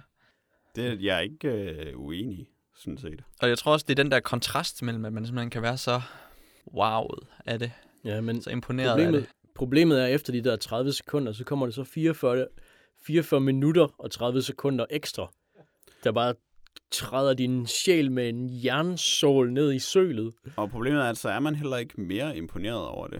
Nu synes jeg måske lidt, du overdriver, hvor sjovt det egentlig er, fordi altså, man har jo ret tit set 30 sekunder med idioter på tv, og så har man grinet af, hvor idiotiske de var. Og så har det været fedt og opløftende at se det. Altså, de, og det kan godt være, at lige de her mennesker er unikke, men der er andre mennesker, der er lige så unikke på andre unikke måder, Ja. som de her er. De har øh, de otte specielle typer, som egentlig er meget ens alle sammen, som mm. bliver præsenteret meget skarpt i 30 sekunder, og så har man fået alt det, de har at byde på. Og det kan man gøre med mange forskellige mennesker, og gøre det. Jamen, det er, jo, det er jo heller ikke, en, det er jo ikke noget, jeg har opsøgt øh, særlig meget, men jeg kan bare, altså, jeg får bare, det er bare det resultat, jeg fik ud af at se de første 30 sekunder. Første gang, jeg så afsnit 1, og så næste gang, da jeg sad og så afsnit, da jeg startede med at se afsnit 2, et stykke tid efter, der fik jeg fuldstændig samme, øh, samme oplevelse, at det simpelthen bare var, jeg var dybt imponeret og tænkte, wow, det her det kunne potentielt og blive virkelig, virkelig godt, og så blev det frygteligt. Jeg er ikke sikker på, at det kunne være gået godt. Nej, men, det er klart, man kunne, ikke, man kunne ikke fortsætte tempoet i de der 30 sekunder, eller der er jo heller ikke mere. Man der er jo kan ikke fortsætte tempoet i de 30 sekunder. Nej, altså ikke 30 sekunder mere i hvert fald. Um, Det, det er jo det. Og så er det jo bare, så er det jo så bare åbenbart otte sæsoner af det. Mm. Men det er en af de ting, vi har ikke rigtig været inde på det. Vi har også måske, tiden er måske ved at løbe lidt fra os i forbindelse med det her emne her. Men, men I var lidt inde på i starten, at man ved ikke, hvad reglerne er.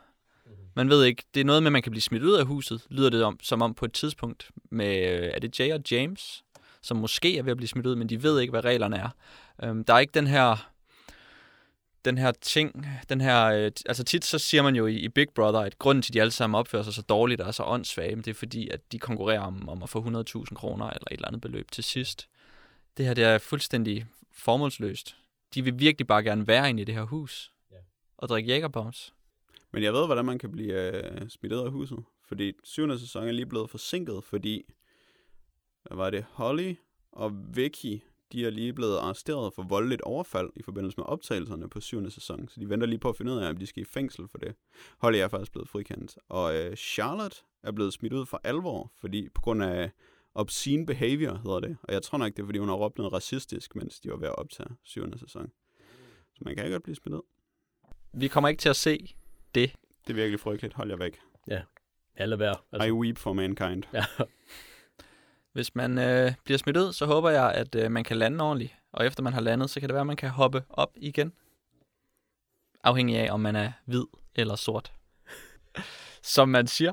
Øhm, det er i hvert fald det, man siger i filmen White Men Can't Jump fra 1992.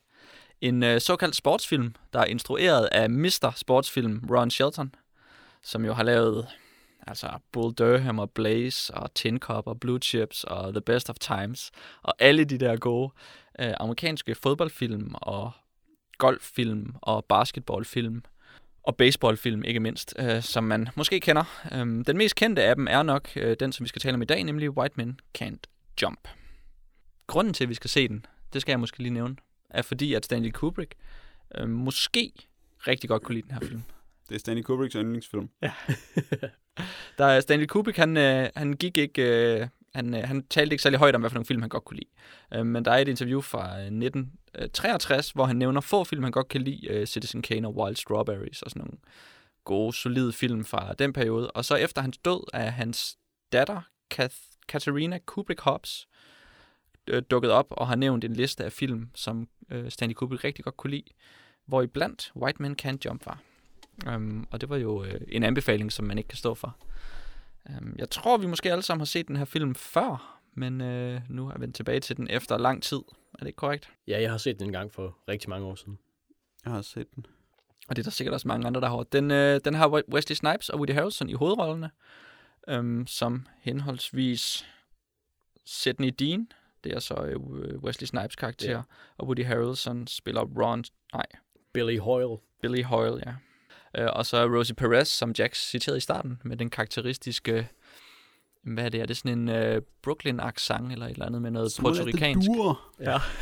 med noget puerto ricansk ind over det. Ja. Øhm, Det er en komedie muligvis, sportskomedie, sportsdrama, som handler om to mænd, som er øh, basketballbumser, og så øh, går de rundt og hosler for at klare til dagen og vejen. Øhm, og ved siden af også at holde deres, øh, deres kærlighedsliv ved lige gennem at tjene penge på at spille basketball. Er det en, øh, virker det som en god plan at øh, tjene penge som basketbums efter at have set White Man Can Jump, Dan?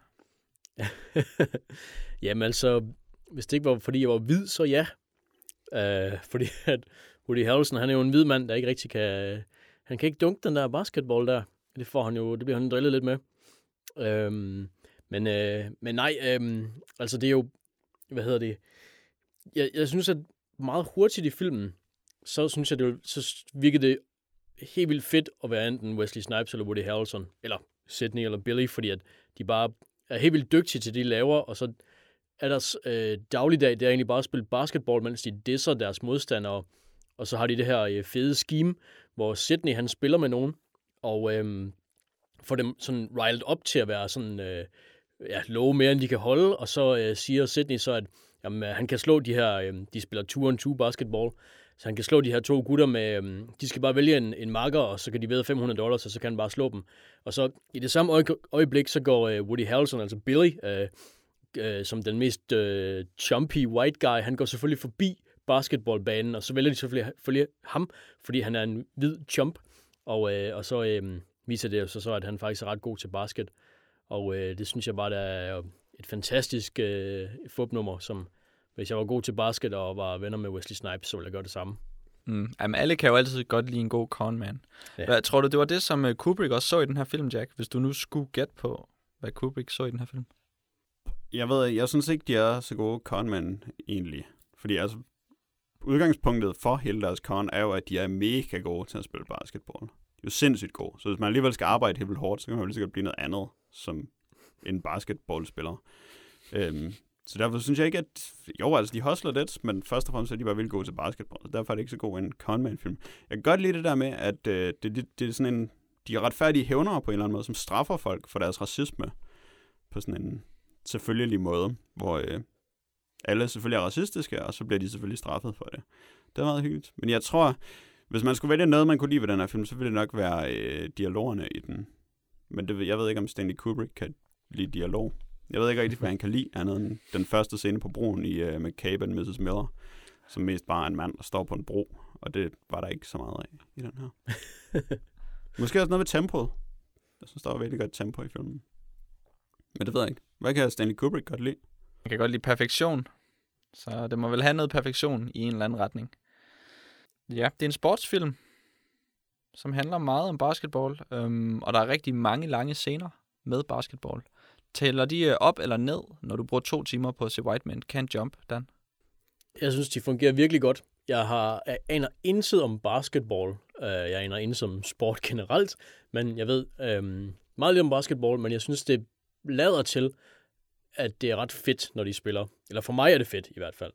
Øhm, de, øhm, de har de her øhm, ja, sådan rimelig hurtige klip en gang imellem, og så nogle, nogle, hvad jeg synes, der virker som avancerede tricks, som, øh, som Sydney og Billy de laver over for deres modstandere, og så, så, ja, så kaster de selvfølgelig bolden i, øh, i kurven, og, øh, og så tænker man, yes, den, de gjorde det, og øh, så er der de her fantastiske ja, udvekslinger undervejs af, øh, af fornærmelser mellem, øh, mellem de to hold, hvor altså, der er virkelig mange af dem, der er virkelig gode. Altså, der er, hvor øh, på et tidspunkt, hvor de to taber en kamp, så er der en af modstanderne, der ligesom, altså, øh, ja, i den sejrsru, så drejer han sådan rundt om sig selv som en lille snortop, og kysser øh, Billy på kinden, og så går han sådan væk, sådan strutter helt vildt meget væk.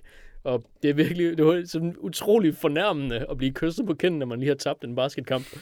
Øhm, forestiller jeg mig i hvert fald. Øh, det synes jeg, der er... Øh, det, ja, det ved ikke, der, der er sådan en utrolig energi i, hvordan at, øh, hvordan at øh, der er de her, øh, jeg ved ikke, altså 1700 dollars eller et eller andet mærkeligt beløb, der er på spil, og så når der er nogen, der så endelig vinder dem, så vinder de fandme, altså så har de virkelig fortjent de her penge, og øh, så taberne, de, bare, de er bare nødt til at acceptere, at de har tabt, fordi sådan er, sådan er de her uskrevne regler, der Mm. Og det her trash talk, som du er inde på, det er jo virkelig en stor del af filmen, og det er som om, at det, det bliver spillet i spillet. Det er, det er ligesom derigennem, at vi skal forstå, hvem der er bedst til basket, og hvem der, er, der skal vinde basketkampen. Det er sådan set på, hvem der er, der har styr på og trash-talke de andre, og, og hvordan de kan bruge det til forskellige måder. Og det bliver faktisk brugt på, for, på en del forskellige måder i filmen, ikke? Som, som jeg var inde på før, så det er en del af setup'et i deres con, at, øh, øh, at, de, at øh, Sydney han skal trash-talk dem, sådan så at han får dem guidet op til, at de, at de er med på at vide en masse penge, og så kan de øh, snyde dem til det. Og senere i, øh, i, i den konkurrence, som de bliver tilmeldt, så bliver trash-talk også en del af, hvordan de internt øh, gejler hinanden op, og hvordan at de, øh, de øh, provokerer og får deres modstandere til at miste fokus ved at trash-talk dem. Ja. Um, fordi det er jo måske lidt svært at bare vise basket um, scenerne, og så skal man kunne forstå dem, og så forstå, hvorfor nogen vandt. Altså, du er inde på, øh, Jack, at du synes, at de var meget bedre end alle de andre. Er det fordi, er det noget, du vurderer ud fra, at de bare vinder kampene, eller kan du også, er det også noget, du vurderer ud fra, hvordan du ser basketspillet? Altså, det ser jeg jo bare... Altså, det er jo kun noget, som filmen fortæller mig, at de er bedre end alle de andre, fordi det er aldrig rigtigt et spørgsmål om, at de er gode nok til at slå nogen i filmen. Det er ikke det, det kommer an på. Det er mere bare, om de kan komme overens med hinanden for at vinde en kamp. Så det får jeg jo bare videre af filmen. Jeg ved jo ikke noget som helst om basketball. Men jeg synes, øh, det, det ser svært ud, når de spiller det. Når de sådan drejer rundt om sig selv og kaster med bolden og sådan noget. Så bliver det helt... Nøj, hvor er de dygtige. Og sådan en øh, god variation af, hvordan man skal lave et basketskud. Så nogle gange så viser de sådan, følger de bolden, og nogle gange så viser de slet ikke bolden, men bare manden. Og, ja. sådan, ja. og så går alt samtalen ikke i slow motion, mens de spiller. Ja. Så man kan stadig høre, hvad de siger. Det synes jeg virkede rigtig godt. Ja. Og var en del af, at jeg synes, den har et virkelig godt... Du spurgte før, om der var nogle af basketscenerne, som blev for lange, men jeg synes bare, at tempoet er virkelig godt. Der var, jeg synes slet ikke, der var noget i den her film, som tog for lang tid, eller for kort tid. Jeg sad, øh, da, de skulle, da vi ligesom skulle have, skal vi kalde det montage, måske den første montage, hvor nu er de blevet enige om, at de var makker, og så skulle de ud og tjene nogle penge på det her. Hvor øh, der var den første kamp, som sådan var virkelig underholdende med noget god, øh, noget god øh, pingpong mellem folkene, når de skulle diskutere med hinanden, når de skulle kaste med bolden. Og så tænkte jeg, så ville man sikkert gøre de andre kortere. Og der tænkte jeg egentlig, ah, jeg ville ønske, at vi kunne få lidt mere basketball her. og så fik man bare en scene, der var lang igen. Og så fik jeg så lige præcis så meget basketball, som jeg gerne ville have i den montage. Og så tænkte jeg, wow, imponerende. Mm. Så alt var lige præcis så lang tid, som det skal i den her film. Nu er det jo også Mr. Sportsfilm, der har lavet den. ja, det, det kan man godt lidt mærke. Også i, det. Ja. Der er nogle scener, som har for meget pathos til, at det burde fungere. Som for eksempel, øh, der, nu kommer der en del twists i løbet af filmen, men der er et tidspunkt, hvor Sydney snyder Billy øh, for at stikke af med alle pengene hvor øh, Billy bliver rigtig trist, fordi nu har han tabt alle pengene, og så går han hen over sådan en bro hen over jernbanen, og så går han sådan med hånden hen over sådan noget gitter, der er ved siden af den bro, og øh, ser rigtig slukøret ud med sin slatne sportstaske, og sådan rigtig trist. Og det er sådan lidt for meget, og lidt for lang tid, der bliver brugt på at se så barnligt trist ud, som han gør i den der scene. Men det er faktisk det er alligevel ret fedt, fordi sportsfilm ligesom handler om pathos. Det kan man godt mærke, at han har styr på ham her. Mm. Hvad var det, han hed? Shelton? Ron Shelton, ja. Ron Shelton, ja. Ja, og det er også, jeg synes en måde, hvor man, hvor jeg, eller hvor jeg fornemmede, at det var en sportsfilm på, i, frem for, det kunne være så meget andet, men det er den måde, de behandler skydevåben på i, øh, i filmen. Skydevåben, de, er simpelthen ikke, de har ikke nogen potens, de betyder ikke noget i filmen. Det synes jeg er vildt fedt. Mm. Øhm, der er hvad det, en af de tidlige kampe, hvor der, hvor der er sådan en ret stor bølle, der, øh, som, de, som de væder nogle penge med. Og, Raymond øh, et eller andet. Hvad for noget? Kan det ikke passe noget med Raymond? Jo, oh, det skal nok passe. Øh, han, han, øh, han har så ikke lige pengene på sig, så siger han så, at han går lige hen i bilen og henter sine penge. Og det han så gør, det er, så går han og henter revolveren elefanthue, og så går ind ved kiosken ved siden af og røve den. Men selvfølgelig kioskejeren genkender ham med det samme, og så er det så med, at han bliver nødt til at sælge sin pistol til kioskejeren i stedet for at få, få pengene. Øh, og hvor kioskejeren så altså, får en, en alt for god pris for pistolen, så han får ikke alle de penge, han har brug for faktisk. Øhm, og der, der får man så at vide, at det ikke, altså det, man, kan ikke, man kan ikke vinde med, med de her altså pistoler. Det, det betyder simpelthen ikke noget i den her film, i, den, i, den her, i det her univers. Altså, du skal være, være god til, til sport og til ja, trash talk, og det er det, du, øh, det er det, du bliver en stor mand på. Ja, men de stikker dog af efter kampen, da Raymond han opgiver og prøver at komme til at skære i folk, og så siger han, nu går jeg bare hen og henter min anden pistol, og så skyder jeg ja. alle, der er her. ja, det er rigtigt nok. så løber folk. Det, trods alt, ja, det er rigtigt. Ja, altså der er vel noget, der, altså det virker jo, det er jo, en farlig, et farligt miljø, man bevæger sig i. Det får man ligesom fornemmelsen af, ikke? Og hvor vi starter forholdsvis... Filmen har jo en virkelig lækker start med Woody Harrelson, der går på sådan en promenade, og så er der nogle gamle øhm, crooner, der står og spiller noget, øh, noget gammel jazz. Øhm, øh, nogle, ja, synger nogle gamle jazzstandarder. Og så, øh, og så kører vi over i sådan et hak, hvor den sådan hakker over i hiphoppen, og så ser vi de smarte, de smarte basketballspillere ja. og alle deres øh, lækre damer stå og gøre sig til, men også sådan en farlig stemning, hvor et, øh, man, man tænker, at Woody Harrelson er på vej til at bevæge sig ind i noget, som er farligt. Ja. Og hvor at han, han passer meget godt ind i den første scene med de her, de her gamle crooner, og han giver dem lige en dollar og taler lidt med dem, og taler om de gode gamle basketballspillere, som, øh, som spillede der i gamle dage, hvad de Doc og King eller sådan Ja. noget. Og så er det så, han kommer over i det her farlige miljø, som vi bevæger sig ind i, og som vi ligesom, altså ligesom har, har fået fortalt så mange gange, i hvert fald på det tidspunkt i 90'erne, at hvis en hvid mand går ind i det forkerte kvarter i, øh, i en amerikansk storby, så vil han blive skudt og dræbt og gemt af vejen. Um, og den, den synes jeg vel holder rimelig godt, den der utryghed. Eller er Det, også- det er rigtigt. Altså, det er, ikke, det, det, det er helt sikkert, men det, det forbinder jeg ikke nødvendigvis med, med, med sådan kriminalitet og vold på den måde. Det er mere den her ja, atmosfære af utryghed, at han er ude på, på et sted, hvor han øhm, måske, måske ikke kan, kan klare den, altså. Det er jo bare kanten af samfundet, fordi det er jo lige Ja. farligt for alle, sådan set. Man kan sige, Sydney er jo den, der mester mest til kriminalitet i løbet af filmen, hvor han får røvet hele sin lejlighed, selvom han er sort og bor et sort sted. Og godt Ja. ja. siger Woody Harrelson, at det er virkelig farligt, hvis vi tager bussen hen til der, hvor han bor lige nu, fordi der kommer hvide mennesker bare ikke efter mørkets frembrud. Så sker der jo ikke noget med dem, selvom de gør det. Tværtimod, så finder de ud af det og kommer overens med en god basketballkamp. Ja. Så det er mere, det, det er mere sådan et, et samfundslag på en eller anden måde. Hvor, øh, men også det der med, at de bare hele tiden virkelig lever på kanten, hvor de bare sådan satser alle deres penge hele tiden. Og så hvis det, Ja. ja. det går galt, så har de ikke nogen penge. Og så ved jeg ikke rigtig, hvordan de skal få nogle nye penge for, til at væde for, hvis de så kan tjene dem op igen. Men det er jo i hvert fald, det, det er jo et hårdt liv, de lever, sådan rent samfundsøkonomisk, kunne man måske kalde det. Mm. Og Ja. det er meget af det, der gør, at det hele tiden føles sådan lige på kanten og, og farligt. Og så er øh, Billy bare så småt begavet, at man hele tiden er bekymret for ham. Han lader sig let begejstre i hvert fald, må man sige. Hvad, hvad tænker I på der? Jeg, jeg ved ikke, hvad Dan tænker på, men jeg tænker bare på, at ham og... Øh, jeg kan ikke huske, hvad hun hedder. Rosie Perez figur i filmen. At de, de bare... Altså, de har ikke særlig mange muligheder. De er tydeligvis ikke særlig intelligente. Rosie, hun lærer alting udenad, og, øh, og genfortæller ting, som hun har læst. Det er hun så god til, men hun forstår ikke rigtig, hvad det er, hun siger. Og øh, Billy, han forstår i hvert fald ikke, hvad det er, hun siger. Og han kan tydeligvis ikke rigtig finde ud af andet, end at spille basketball, og det er sådan hans, hans eneste chance, måske. Altså, de virker bare sådan småt begavet på den der måde, som er ret, som kan være meget sympatisk, hvis man alligevel fortæller en god historie om det. Lidt ligesom øh, Bruce Willis og hans kæreste i Pulp Fiction, som jeg også altid har synes har virket utrolig dumme, men som stadigvæk bare, altså de var stadig så gode mennesker, som de kunne være, selvom de var småt begavet. Mm. Og det er de også her. Og så er øh, Rosie Perez alkoholisme øh, et utroligt godt element i filmen, fordi hun sidder bare altid og drikker vodka. Og de taler sådan lidt om det, men de får det ikke rigtig opklaret, og man får ikke rigtig forklaret, at det er virkelig slemt, at hun drikker så meget. Men hun har bare altid en flaske vodka ved hånden, som hun tydeligt drikker af konstant.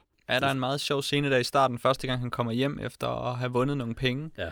øhm, fra, øh, ja, fra Dean, og så, øh, eller fra Sydney Dean, og så, og så skal de øh, ud i badet og gang i noget hanky-panky, men så går hun lige sådan ud, og så fylder hun lige et glas vodka, og så bunder hun lige det, og så går hun ind igen, og den er sådan, den er ikke serveret til os, som om, at hun er en, en sørgelig alkoholiker. Hun, den er bare serveret til os, som om, at hende her, hun skal lige have noget vodka. Ja, ja men det er rigtigt. Og det er sådan, hey, er det fordi hun fejrer det, eller hvad er det, der foregår? Ja, det er det. Man ved det ikke helt der på det tidspunkt.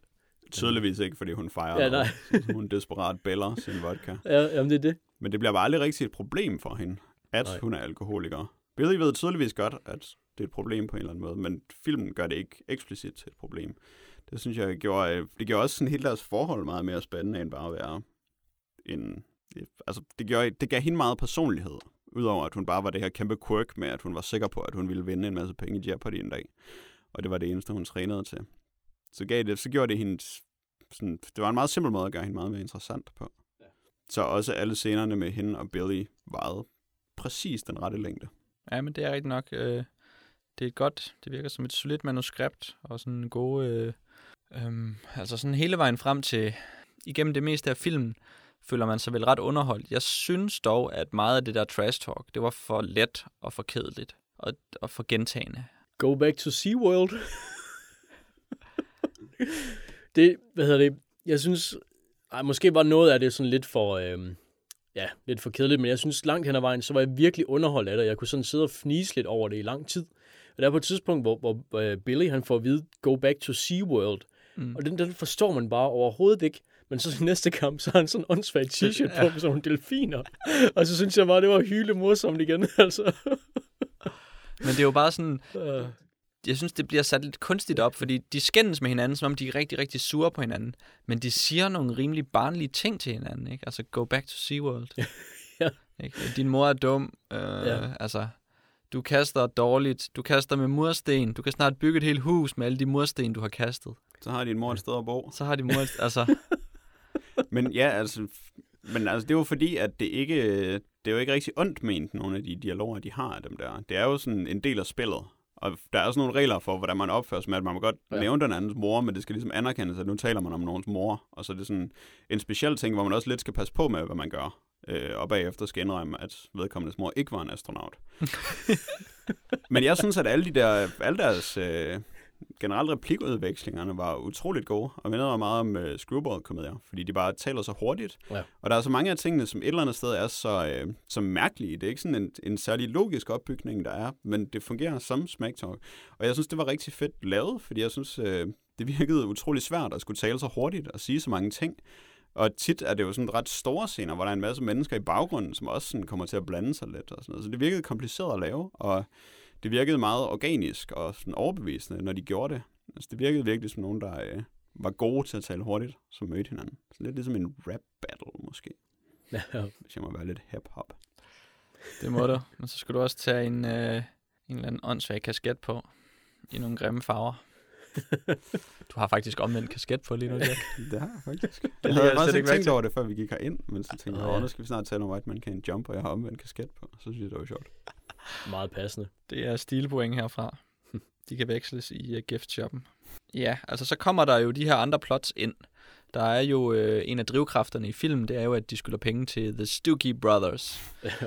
og så skal de finde penge til det. Og så har vi øh, parallelt også begge kærlighedsplot, hvor at, øh, at Sydney skal få penge til et nyt hjem til sin familie, fordi at, ja.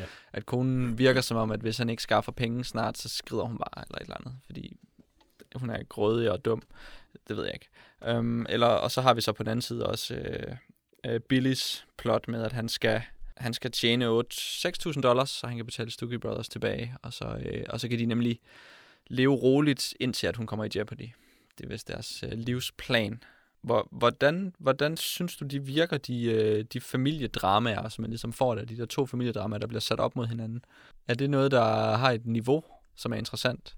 det betyder jo noget, at der er nogen, der afhænger af de to gutter. Altså, der er mere på spil, end man måske først lige tror, der er. Fordi at der er jo, i, øh, i teorien i hvert fald, så er øh, Billy og øh, hans kærestes øh, liv på spil. Øh, I hvert fald deres ved og vel. Altså, de skylder penge til de her, øh, jamen, hvad er de, gangsteragtige typer. Og, øh, og de skal selvfølgelig betales, fordi ellers så får man ja, i, i bedste fald brækket arm og ben eller sådan noget, ikke?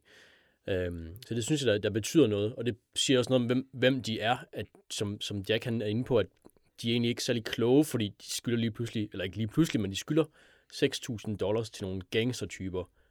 Det, mit indtryk er, at man er ret dum, hvis man gør det. Mm.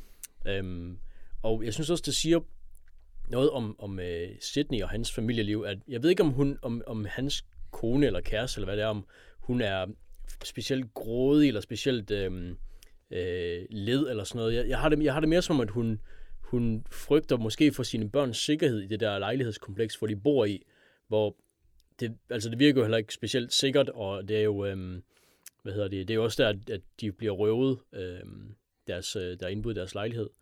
Så jeg tror, hun er mere, hun virker som en, en, en jeg ved ikke, en, der er bange for at blive røvet, og for at hendes børn bliver narkomaner, og hun bliver skudt under et overfald eller et eller andet, altså. Øh, og der hører man jo også, at Sydney han har nogle forskellige jobs, som han ligesom har, øh, altså ægte jobs på den eller anden måde, hvor han er nødt til at have en ægte skjorte på og sådan noget, øh, for at øh, familien kan, kan overleve, og for at de kan, øh, altså deres store plan er jo så at flytte væk fra det der, øh, det der lejlighedskompleks. Så jeg synes helt sikkert, at for begge øh, de to, så, så er der mere på spil, end man først regner med, og så senere hen, så bliver det mere nervepirrende, at de igen sætter alle deres penge på spil så tit, fordi så tænker man, nej, hvorfor gør du det, din idiot? Nu, alt muligt afhænger jo af, at du rent faktisk har nogle penge. Mm. Øhm, og det synes jeg, der er, øhm, det, det, det feeder ind i deres kampe, at der kommer mere og mere på spil, synes jeg. Ja, så du får, en, du får en spænding, og du bliver engageret i deres basketkampe gennem de her familieplots. Ja, ja. Men så en af de ting, som det... Øh, som, som, som udfordrer det, det er jo så, at vi får det gentaget så mange gange, de her basketkampe, som er vigtige, med vigtige udfald. Ja. Så, altså, så vi har øh, fem eller seks forskellige scener, hvor man skal præstere godt i basket, for at, øh, at man kan få øh, lykken i den anden ende. Og i, i starten, altså der, i den første kamp, der skal de jo bare møde hinanden, kan man sige. Mm. de to, Sydney og Billy. Og der er det, jeg ved ikke, der er det 50 dollars, eller, der, eller hvad er det, 61 dollars, eller et eller andet fjollet, hvilket også er vildt fedt, at de har sådan nogle åndssvage beløb hele tiden.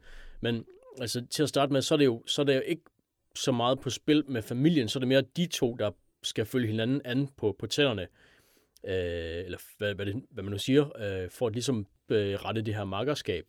Og så senere hen, så er det de her familiekonflikter, der kommer ind, og så til sidst, så er det så de, altså den, den største konflikt med, at nu er der indbrud, nu har de mistet alle de penge, øh, øh, Sydneys familie har, har haft. De er nødt til at gøre noget, og det er så lige der, hvor Billy han har lovet, nu spiller jeg aldrig om penge igen, eller nu spiller jeg aldrig basket om penge igen. Øh, og hvad, altså, hvad stiller han så op, når hans øh, basketmakker kommer og beder ham? Jeg synes, kønsrollemønstrene i den her film var fuldstændig frygtelige. Og jeg synes, hver gang jeg kom til at tænke for meget over, hvordan de interagerede med hinanden, når de sådan havde det der afhængighedsforhold, så øh, fik jeg det lidt dårligt med at se filmen. Fordi mændene, de hele tiden bare er underkastet en kvinde, som ikke rigtig gør noget andet end at nakke dem. Øhm, og så skal de øh, skaffe penge, fordi det siger konen, de skal gøre. Og så, siger, så vil konen gerne tale om følelser, og så forstår man ikke, hvad det er, men så er, bliver de enige om, at de skal bare gøre, som de siger, og så bare prøve at lade, som om de hører efter, selvom de umuligt nogensinde kan komme til at forstå kvinder, men de alligevel skal gøre, hvad de siger. Det var virkelig irriterende og meget, meget gennemgående, for hver gang de havde den der afhængighedsinteraktion med hinanden. Så det var meget ubehageligt. Så det var, og det er vel så heller ikke noget, som du synes fungerede særlig godt. Nej, det synes jeg ikke, det gjorde. Jeg synes, øh, altså hver gang de interagerede med deres familier på den der måde, så, øh, så fik jeg det lidt dårligere. Og jeg synes, at altså, i den første scene, hvor man ikke rigtig ved, hvad der er på spil, der er jeg ikke i tvivl om, hvor meget der er på spil i den basketkamp mod de to. Fordi de er så gode personligheder begge to, at det bliver bare sådan helt tydeligt, hvor investeret de er i det, og hvor meget det betyder i, jeg ved ikke, i selvbevidsthed, at de vinder den der kamp, og den dyst, de har. Og det synes jeg var øh, meget mere interessant, interessant end de der gustne floskler om, hvordan mænd skal gøre, som konen siger, uden at de ved hvorfor, men sådan er det bare. Nej, og de skal ikke engang gøre det, de siger. De skal sympatisere med dem, når de siger, at de skal gøre det. Det er et eller andet fis. Ja, det var virkelig noget fis. Nu skal de i hvert fald holde op med at se basketball og forsørge deres familie ved at lægge fliser og ikke ved at spille basketball og sådan noget. Fordi hele problemet er, altså, det er jo ikke, de der andre jobs, han har, dem tjener han jo ikke nogen penge på. Han forsørger familien ved at spille basketball. Men det synes konen ikke er et pænt job, så han skal have et pænt job, hvor han skal have skjort på og lægge nogle fliser i stedet for. Og det er et frygteligt, frygteligt kliché-system. Uh. Mm. Uh. Så der var noget ved White Man Can't Jump, som jeg ikke kunne lide. Generelt så er det jo, som vi nok har været inde på, en film, der er rimelig godt skruet sammen. Og så har den jo nogle, øh, nogle rigtig vellykkede scener. Den, den, jeg synes måske den bedste scene, eller den der står frem for mig, det er nok den scene, som filmen er, er døbt efter. Nemlig den scene, hvor Woody skal prøve at dunke. Og den er bare skide god. Og så får den sat en masse ting i ramme, synes jeg, som er, som er interessante. Den har jo hele den her race-ting, øhm, som, øh, som fylder meget i filmen på en eller anden rodet måde, hvor det er svært at sige, hvad det er, den, den helt præcis gør. Um, men han er hvid, og han kan i hvert fald ikke dunke. Og med hensyn til den scene, så var jeg rigtig glad for, hvordan at de havde jo lige vundet sådan en kæmpe bunke penge, og allerede da de vinder den, så ved man et eller andet sted godt, at nu kommer de til at væde om de her penge. Og Billy, han kommer til at miste dem. Mm-hmm. Så derfor er det ikke den store overraskelse, når de sådan, lige så stille begynder at nærme sig det, mens de sidder og snakker i bilen, og sådan lidt løst og fast, og så begynder man at kunne se, hvordan de kommer ind på at få lavet et vedmål ud af det her. Mm. Men det passer jo bare perfekt til, at Billy Hoyle netop er sådan en patologisk taber, hvor han bare altid skal dumme sig på den måde. At selv det, at det overhovedet ikke er nogen overraskelse, passer perfekt ind i filmen, og er med til at gøre scenen rigtig. Og jeg er også rigtig glad for. Måske især sådan indledningen til, hvordan, da han skulle prøve at lave sit, øh, sit dunk. Og så øh, kører filmen måske en lille smule i sandet. På den der måde, hvor man kan ikke sige, at det er en klassisk komedie med en, øh, en lykkelig slutning. Det er en sportsfilm, hvor de vinder en kamp, eller de vinder flere kampe, og så er der ikke rigtig sket så meget mere. Jeg, jeg, synes, jeg synes faktisk, at altså, øh, Holly, er det, ikke- er det det, hun hedder? Nej, det er det ikke. Han hedder Hoyle, det er derfor, jeg tænker Holly. Mm. Og Holly, Rosie er Perez's rolle Ja. øh, forlader jo Billy til sidst. Mm. Og det tænker jeg faktisk, det er faktisk en forholdsvis fundamental øhm, ændring for ham i hvert fald. Altså, Ja, han, det er det, men er det en god ting? Ja, det ved jeg ikke. Nej, men altså, det er jo ikke kun en god ting. Men, men det er en ting, der, der er nødvendig for, at han kan udvikle sig til mere end en, altså, den teenage-aktive person, han er, tænker jeg. Altså, det er som om, at han indser nogle ting, fordi han ved, at hun kan ikke være sammen med ham, fordi han er på den måde, som han er. Og så tænker jeg, at okay, det er som han, han vokser, han lærer noget ved det. Øhm, det var mit umiddelbare indtryk i hvert fald. Ja.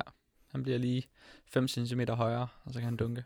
Og så får han sig et ordentligt arbejde med skjorte på, i stedet for at gå og spille basketball. Altså fordi de snakker om, at han skal have et job af Sydney. Ja. Og han skal lave sådan noget rigtigt arbejde, i stedet for at spille basketball af en eller anden grund. Men de bliver også gode venner.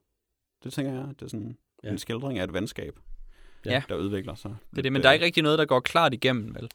Det er, det er ikke, fordi vi ved, hvad det er, den her film den kommer helt præcis kommer til at handle om. Vi har det som om, at Ja. den skal handle om, at de begge to skal få succes med basket, og så skal de øh, gøre deres koner og kærester glade, og så skal de leve et sikkert og trygt liv. Um, og men der er jo ikke rigtig noget af det, der sådan helt kommer til at ske.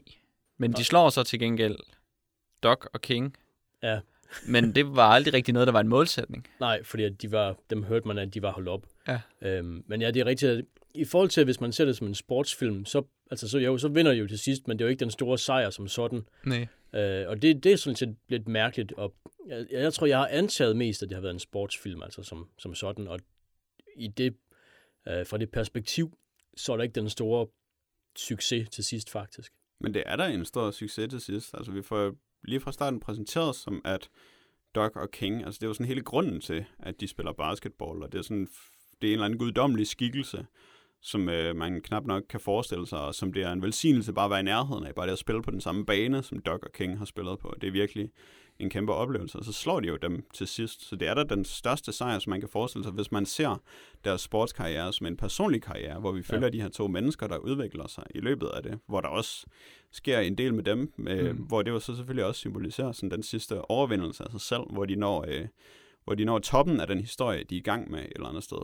Deres historie som basketballspillere. Altså, der når de jo toppen. Men, men der, er- altså ofte så vil man jo gerne, i hvert fald i, i, i komedierne, have, at de i løbet af, af, af den fortælling skal lære noget og blive bedre mennesker til sidst. Og det er sådan lidt... Jamen, det er, altså, de har selvfølgelig blevet venner, så på den måde, så har de jo fået filet nogle kanter af i forhold til Ja. hinanden. Ikke i forhold til deres koner og deres kærester. Men, men som et makkerpar er de selvfølgelig også kommet tættere på hinanden til sidst. Så de klarer det meget godt. De klarer det meget godt. Master godt. Chef. Um, en basketball ringer rundt. En Halo er også helt vildt rundt. Vi har øh, spillet Halo. um, Halo Combat Evolved, som dets fulde titel er, den første Halo-spil, der i øh, 2001 udkom til Xbox, og i 2003 udkom til PC. Um, øhm, og det er ret sjovt med Halo, fordi jeg har aldrig spillet et Halo-spil før. Øh, det tror jeg heller ikke, nogen af jer har, så vidt jeg husker. Øh, og jeg husker jo tilbage øh, dengang, da det blev annonceret omkring år 2000. Øh, der hørte man om, om Bungies, øh, udviklerens, øh, det her spil Halo. Øhm, og der var screenshots med sådan nogle mærkelige rumfolk, og de kørte i sådan nogle fede øh, jeeps eller noget lignende med sådan nogle store kanoner på, og der var den her, på alle screenshots i alle de her små videoer, så var den her kæmpe store ring ude i horisonten, den her øh, ringverden, øh, som er øh, simpelthen en, en slags kunstig verden, der er en stor, stor ring i rummet. Øh, og det så bare vildt spændende ud, det så vildt fedt ud. Øh, og øh, så senere, så hører man så, at Bungie indgår en aftale med Microsoft, og øh, det betød så, at Halo kom eksklusivt til Xbox. I to, år 2000 så gad man jo åbenlyst ikke spille Xbox. I hvert fald ikke, hvis det var et first-person shooter-spil, som Halo så blev. Øh, og så øh, dengang, så mistede jeg så simpelthen al interessen for spillet. Og det, øh, det, det, husk, det mente jeg også, at det, alle andre gjorde. Men det kunne jeg så finde ud af i, øh, i forbindelse med det her. At, øh, sådan var det jo faktisk ikke. I hvert fald ikke folk, der havde en Xbox allerede. Fordi at det er jo et, øh, en franchise, der er pokker succesfuld. Og øh, hvad det sidste år, at Halo 4 kom, og der er masser af spin-offs, og der er romaner i Halo-universet, og der er tegneserier i Halo-universet og den slags. Så det, på en eller anden måde, så har det en eller anden form for øhm, Øhm, ja, succes, som jeg måske har ignoreret i de sidste 13 år, men øh, som øh, nu hvor vi har spillet det, har jeg fået en, øh, en fornemmelse af, hvad, om, om det måske er en succes eller ej for mig personligt.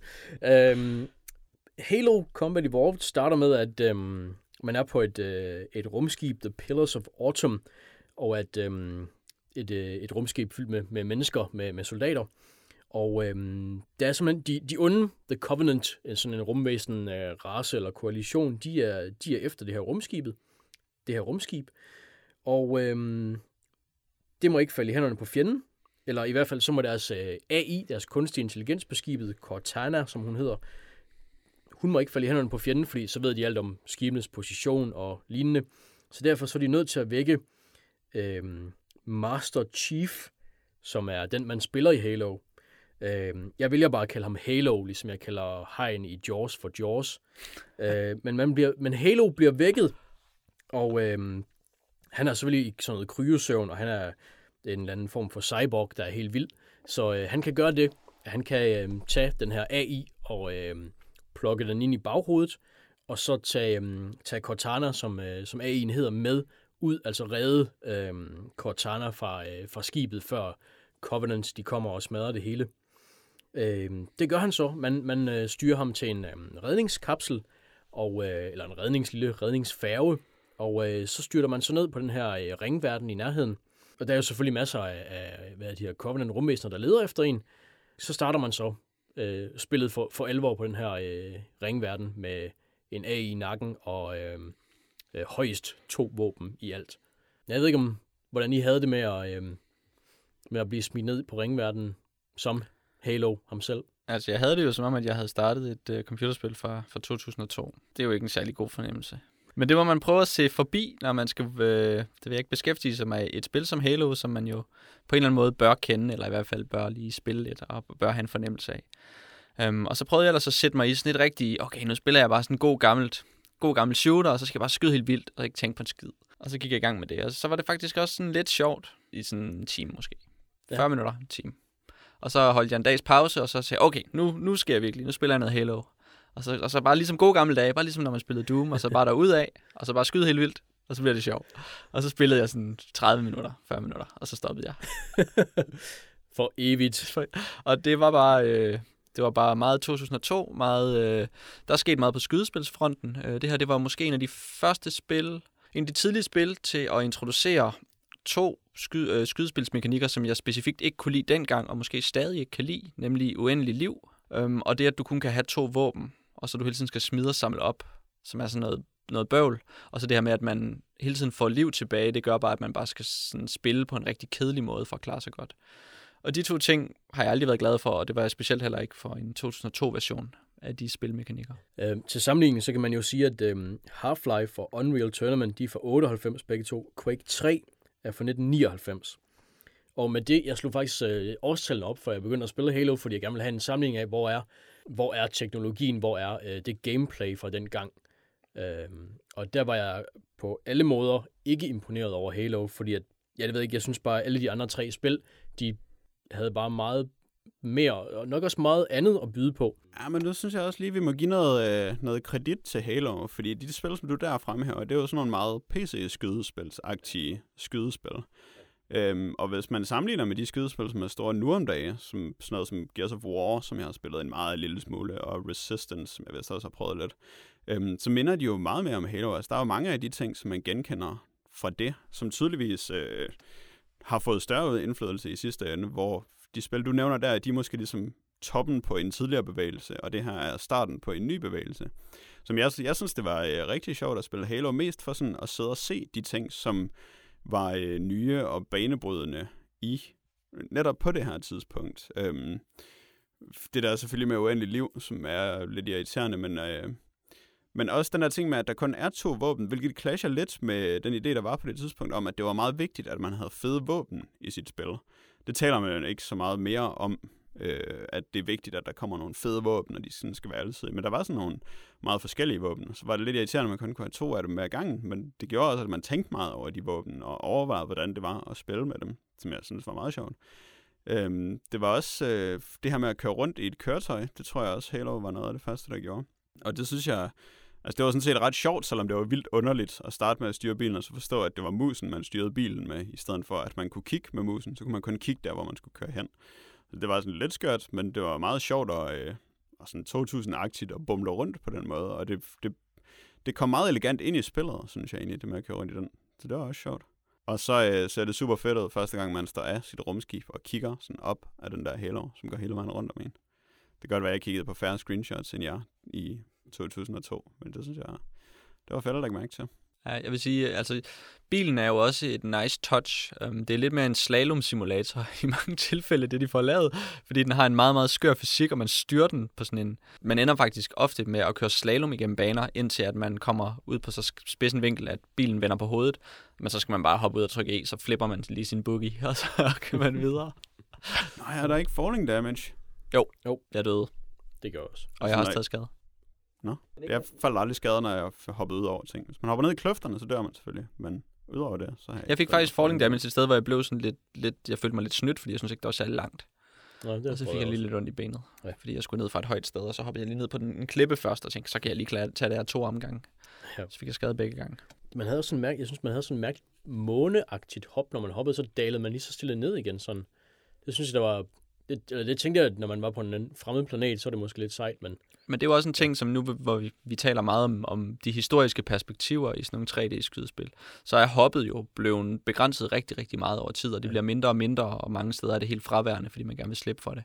Fordi det er bare noget bøvl at lave baner til, til Halo, hvis man kan hoppe, og nogle steder så tror man, man kan hoppe op, men man kan ikke helt, og så står man lige og bruger sådan et åndssvagt minut på Ja. at hoppe op ad en væg, man ikke kan, hvilket jo er noget, er noget, noget fis at bruge sin tid på. Um, så det er meget tydeligt, gamle spil, vil jeg sige, at man kan hoppe ret højt. Og så er der selvfølgelig, ja, som du siger, der er en tyndekraft, som måske også giver lidt flavor til den her skøre planet, som man bevæger sig rundt på, at der er en skør tyndekraft, der gør, at man kan hoppe rundt. ja, måske ja. Så det er jo markant at se, at øh, altså, hvor, hvor lidt grafik, hvor lidt tekstur, hvor lidt forskellige øh, 3D-modeller, der skal bygges til et, øh, et spil dengang. Ja, det må man sige. Der slipper de jo faktisk afsted med... Ja, men der er også en del udendørs områder, som jeg var lidt imponeret over, måske bare fordi jeg tidssætter det forkert i mit hoved, men altså, som var altså forskellige områder, som man bevægede rundt, hvor man kunne køre sådan rimelig langt, uden at være kørt tilbage det samme sted, man kom fra. Altså, selvfølgelig så det lidt ens ud, og der var ikke så mange... Der var ikke særlig mange textures, det er helt rigtigt, især Mm. ikke på de ting, man bevæger sig rundt på, men jeg synes der alligevel, altså jeg, i det jeg har spillet og spillet, der følger jeg da, at der var en udvikling i de områder, jeg bevægede mig igennem. Selvom jeg godt ved, at sådan det enkelte rumskib og dets korridor er rimelig ens, så kan det godt være ret Mm. svært at holde styr på. Især tror- tror... den første bane, hvor man skal løbe igennem et rumskib. Der er det meget forvirrende. Men så er der jo heldigvis kun én vej, man kan løbe. Så Jeg, jeg vil gerne have spillet den på Xbox for at se, om der var loading-sekvenser imellem områderne. Øhm, fordi det, det, tænk- det er ret imponerende, hvis de har lavet det uden loading-sekvenser. Fordi du kører jo en, altså specielt når du skal fra den ene ende af, af, den, af den der den planet, man kommer ned på, og så bevæger man sig hele vejen igennem den og finder en boogie og kører rigtig, rigtig langt. Og det er meget, øh, meget sømløst, det er meget øh, smooth, det er meget simpelt og, og flot, den måde, som man, som man kommer igennem på, uden at øh, den skal stoppe op og loade en masse og, og tegne en masse for en. Jeg ved ikke, om det var fordi, at vi spiller en nyere PC-version. Ja, det er svært at sige. Jeg tror også, at eller jeg, i teorien ville jeg gerne have spillet den på Xbox, fordi så tror jeg, jeg vil, jeg ved ikke, det vil give et bedre indtryk af, hvordan den var, da den kom på Xbox selvfølgelig. Øhm, og jeg Tænker du også her på hele sig- sigte- og skydedelen af Ja, spillet? Øhm, fordi den virker jo bare som en, ja, som en PC-shooter egentlig. Øh, det var sådan lidt clunky i det. Øhm, og det, det var ikke noget, der, der imponerede mig særlig meget, og hvad hedder det, øhm, jeg fnøs lidt af det der combat evolved, hvis det betyder, at man bare, altså hvis man nøjes med to våben. Men der er forresten en anden ting, som øh, jeg tænkte på var en del af den nye skole af shooters. Det var, at man hele tiden har ret mange buddies med sig. Altså for andre soldater, som løber rundt og hjælper en med at skyde. Og det føltes, eller det forestiller jeg mig, var en ny følelse af kamp på det tidspunkt, hvor man mere var en del af en styrke, der var i gang med noget, hvor alle ikke var døde fra starten af, som i Quake 2 eller sådan noget. Og de er utrolig skrøbelige, hvilket er ret sjovt. Der var på et tidspunkt, at jeg øh, lige skulle ind i, min, øh, ind i min bil, og så hopper man ind, og så står der bare sådan en fyr ved siden af mig, og så prøver jeg lige sådan langsomt at bakke forbi ham, og så pff, eksploderer han bare i sådan en, en blodpøl, fordi at jeg lige kommer til at ramme ham med det ene, øh, med det ene hjul. Og det oplevede jeg ikke rigtigt. På tiden der væltede bilen med sådan en anden fyr på, og så faldt han bare sådan ud af bilen og stod op på en sten og ville ikke sætte sig ind i bilen igen. Og jeg prøvede tit på at køre rumvæsener ned med bilen, og det kunne jeg ikke. Nej, de er gode til at lave rullefald. Jamen, Det gør de godt nok meget. Jeg ramte også nogle af dem. Okay. Det gjorde jeg altså. Ja. Ja. Der skete ikke noget. Der, var, der er sådan nogle, der har sådan nogle skjold. Ja, det var heller ikke dem. Okay, Det var de er nemlig run. rigtig lette at køre ned. Fordi der dur der skjold ikke, og de kan ikke rigtig lave rullefaldene. Så dem kan Er man det bare de over. små nogen? Der er også nogen, der laver sådan nogle plasma-energiskjold. Ja. Et Så jeg havde ikke noget falling damage, til gengæld kunne jeg ikke køre folk ned. Nej. Sådan er det. Hvad siger I til, øhm, til øh, Master Chief som en af de bedste spilfigurer nogensinde? Altså, det er jo lidt mærkeligt med hele den der øh, Bungie-mytologi, fordi de startede jo egentlig... Altså, en masse af historien i Halo trækker jo på historien fra... Øh, var det Marathon, det hed? Altså, de, Ja, lavede, tror jeg. de var jo sådan en... Øh, hvad, hvad skal man sige? Mac-udvikler røn i øh, 90'erne, hvor de blandt andet lavede sådan nogle første-persons skydespil med, med en masse historier, som man kunne gå rundt og læse.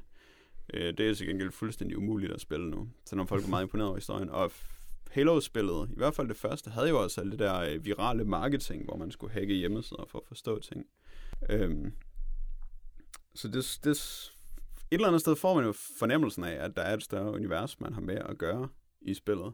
Også det der med, at der sådan bliver flere og flere folk, eller underraser, som man er op imod, og forskellige AI'er, som man ikke helt ved, hvem er, og sådan noget. Det er jo... Uh, jeg blev helt svimmel af at tænke på alle dem. Hvad var det, du spurgte om?